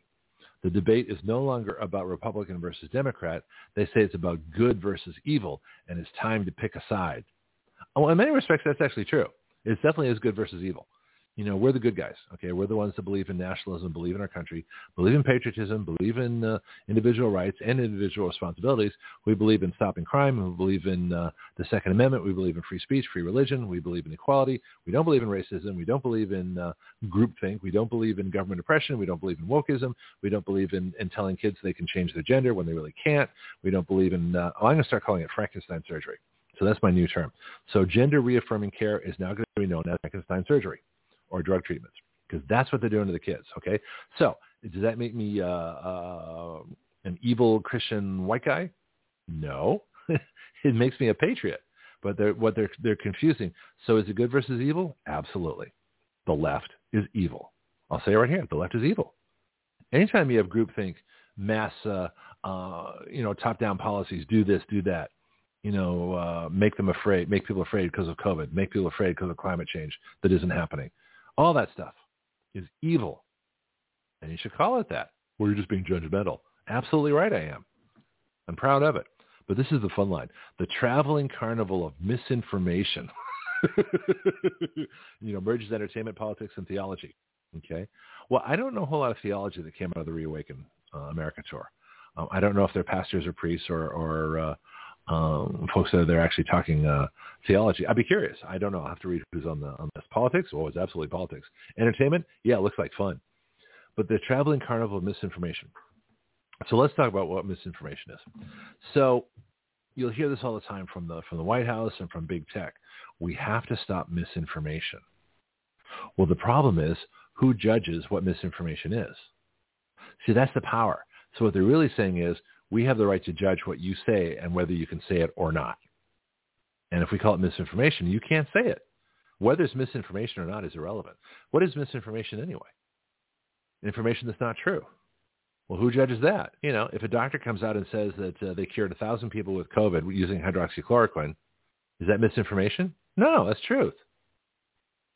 You know, if the same doctor said, well, I had a thousand people on remdesivir and they died, and a thousand people that I actually got to treat with hydroxychloroquine and they lived, is that misinformation? No, but it would be called misinformation because it goes against the narrative. So whenever you hear misinformation, you have to think propaganda. Is it approved propaganda or is it truth? so the use of the word misinformation is misleading. Mis- the term misinformation is misinformation because it's not real information.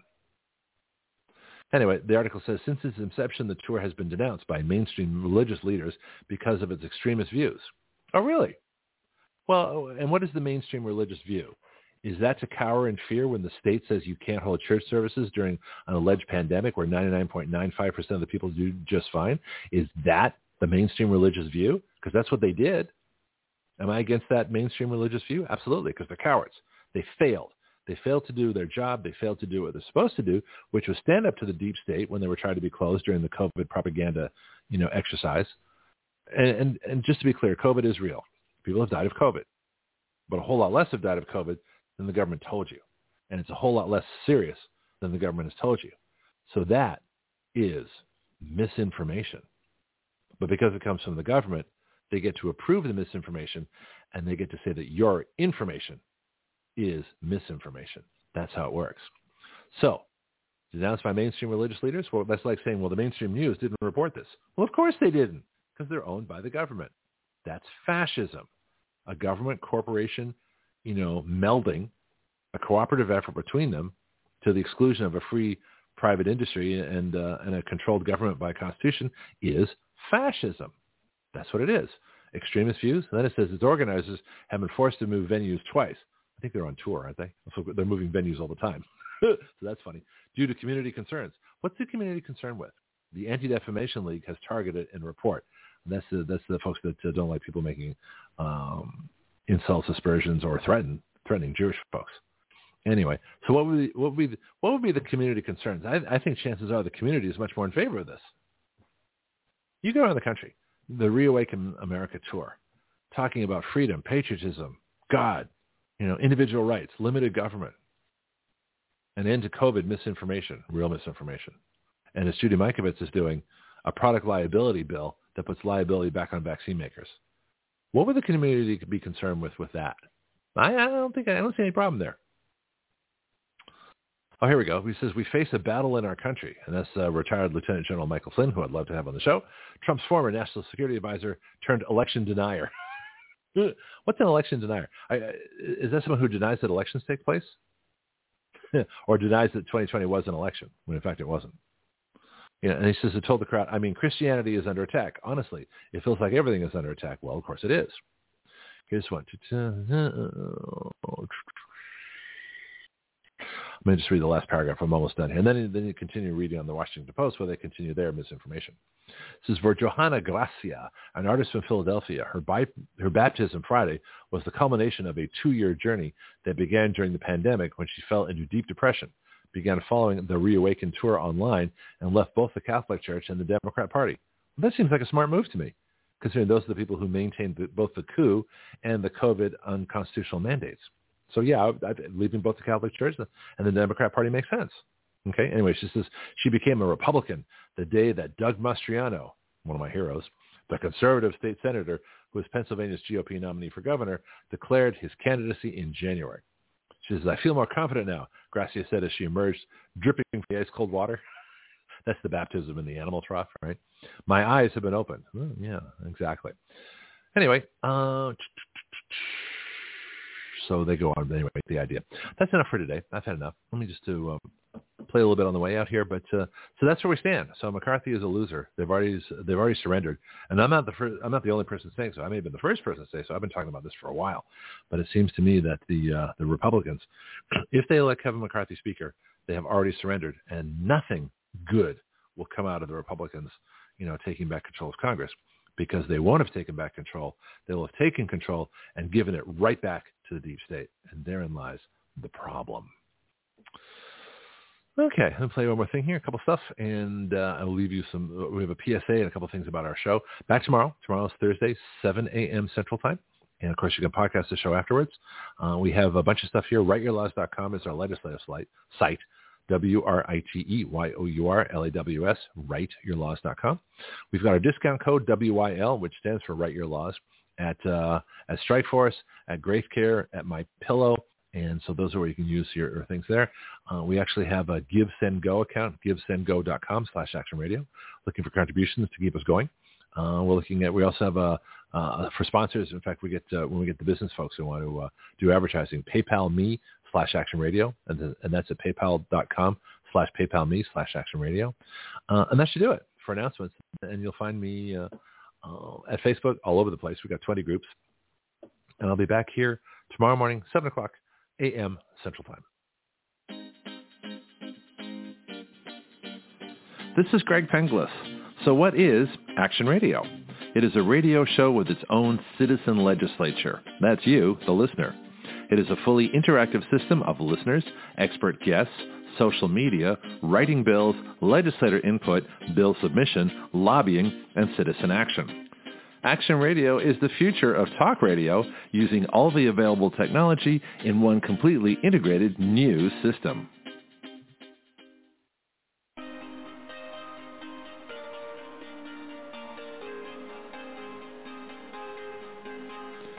You are listening to Action Radio Online with Greg Penglis. The webpage for all Action Radio shows and podcasts is blogtalkradio.com slash citizen action. Please share our show with all your friends and family, both nationally and internationally. The guiding principle of Action Radio is this. We the people give our consent to be governed through writing the laws by which we are governed.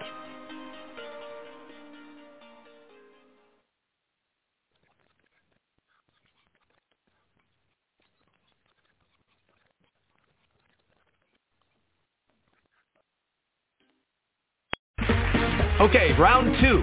Name something that's not boring. A laundry? Ooh, a book club. Computer solitaire, huh? Ah, oh, sorry, we were looking for Chumba Casino. That's right. ChumbaCasino.com has over 100 casino-style games. Join today and play for free for your chance to redeem some serious prizes. ChumbaCasino.com. No purchase necessary. Full prohibited by law. 18 plus terms and conditions apply. See website for details.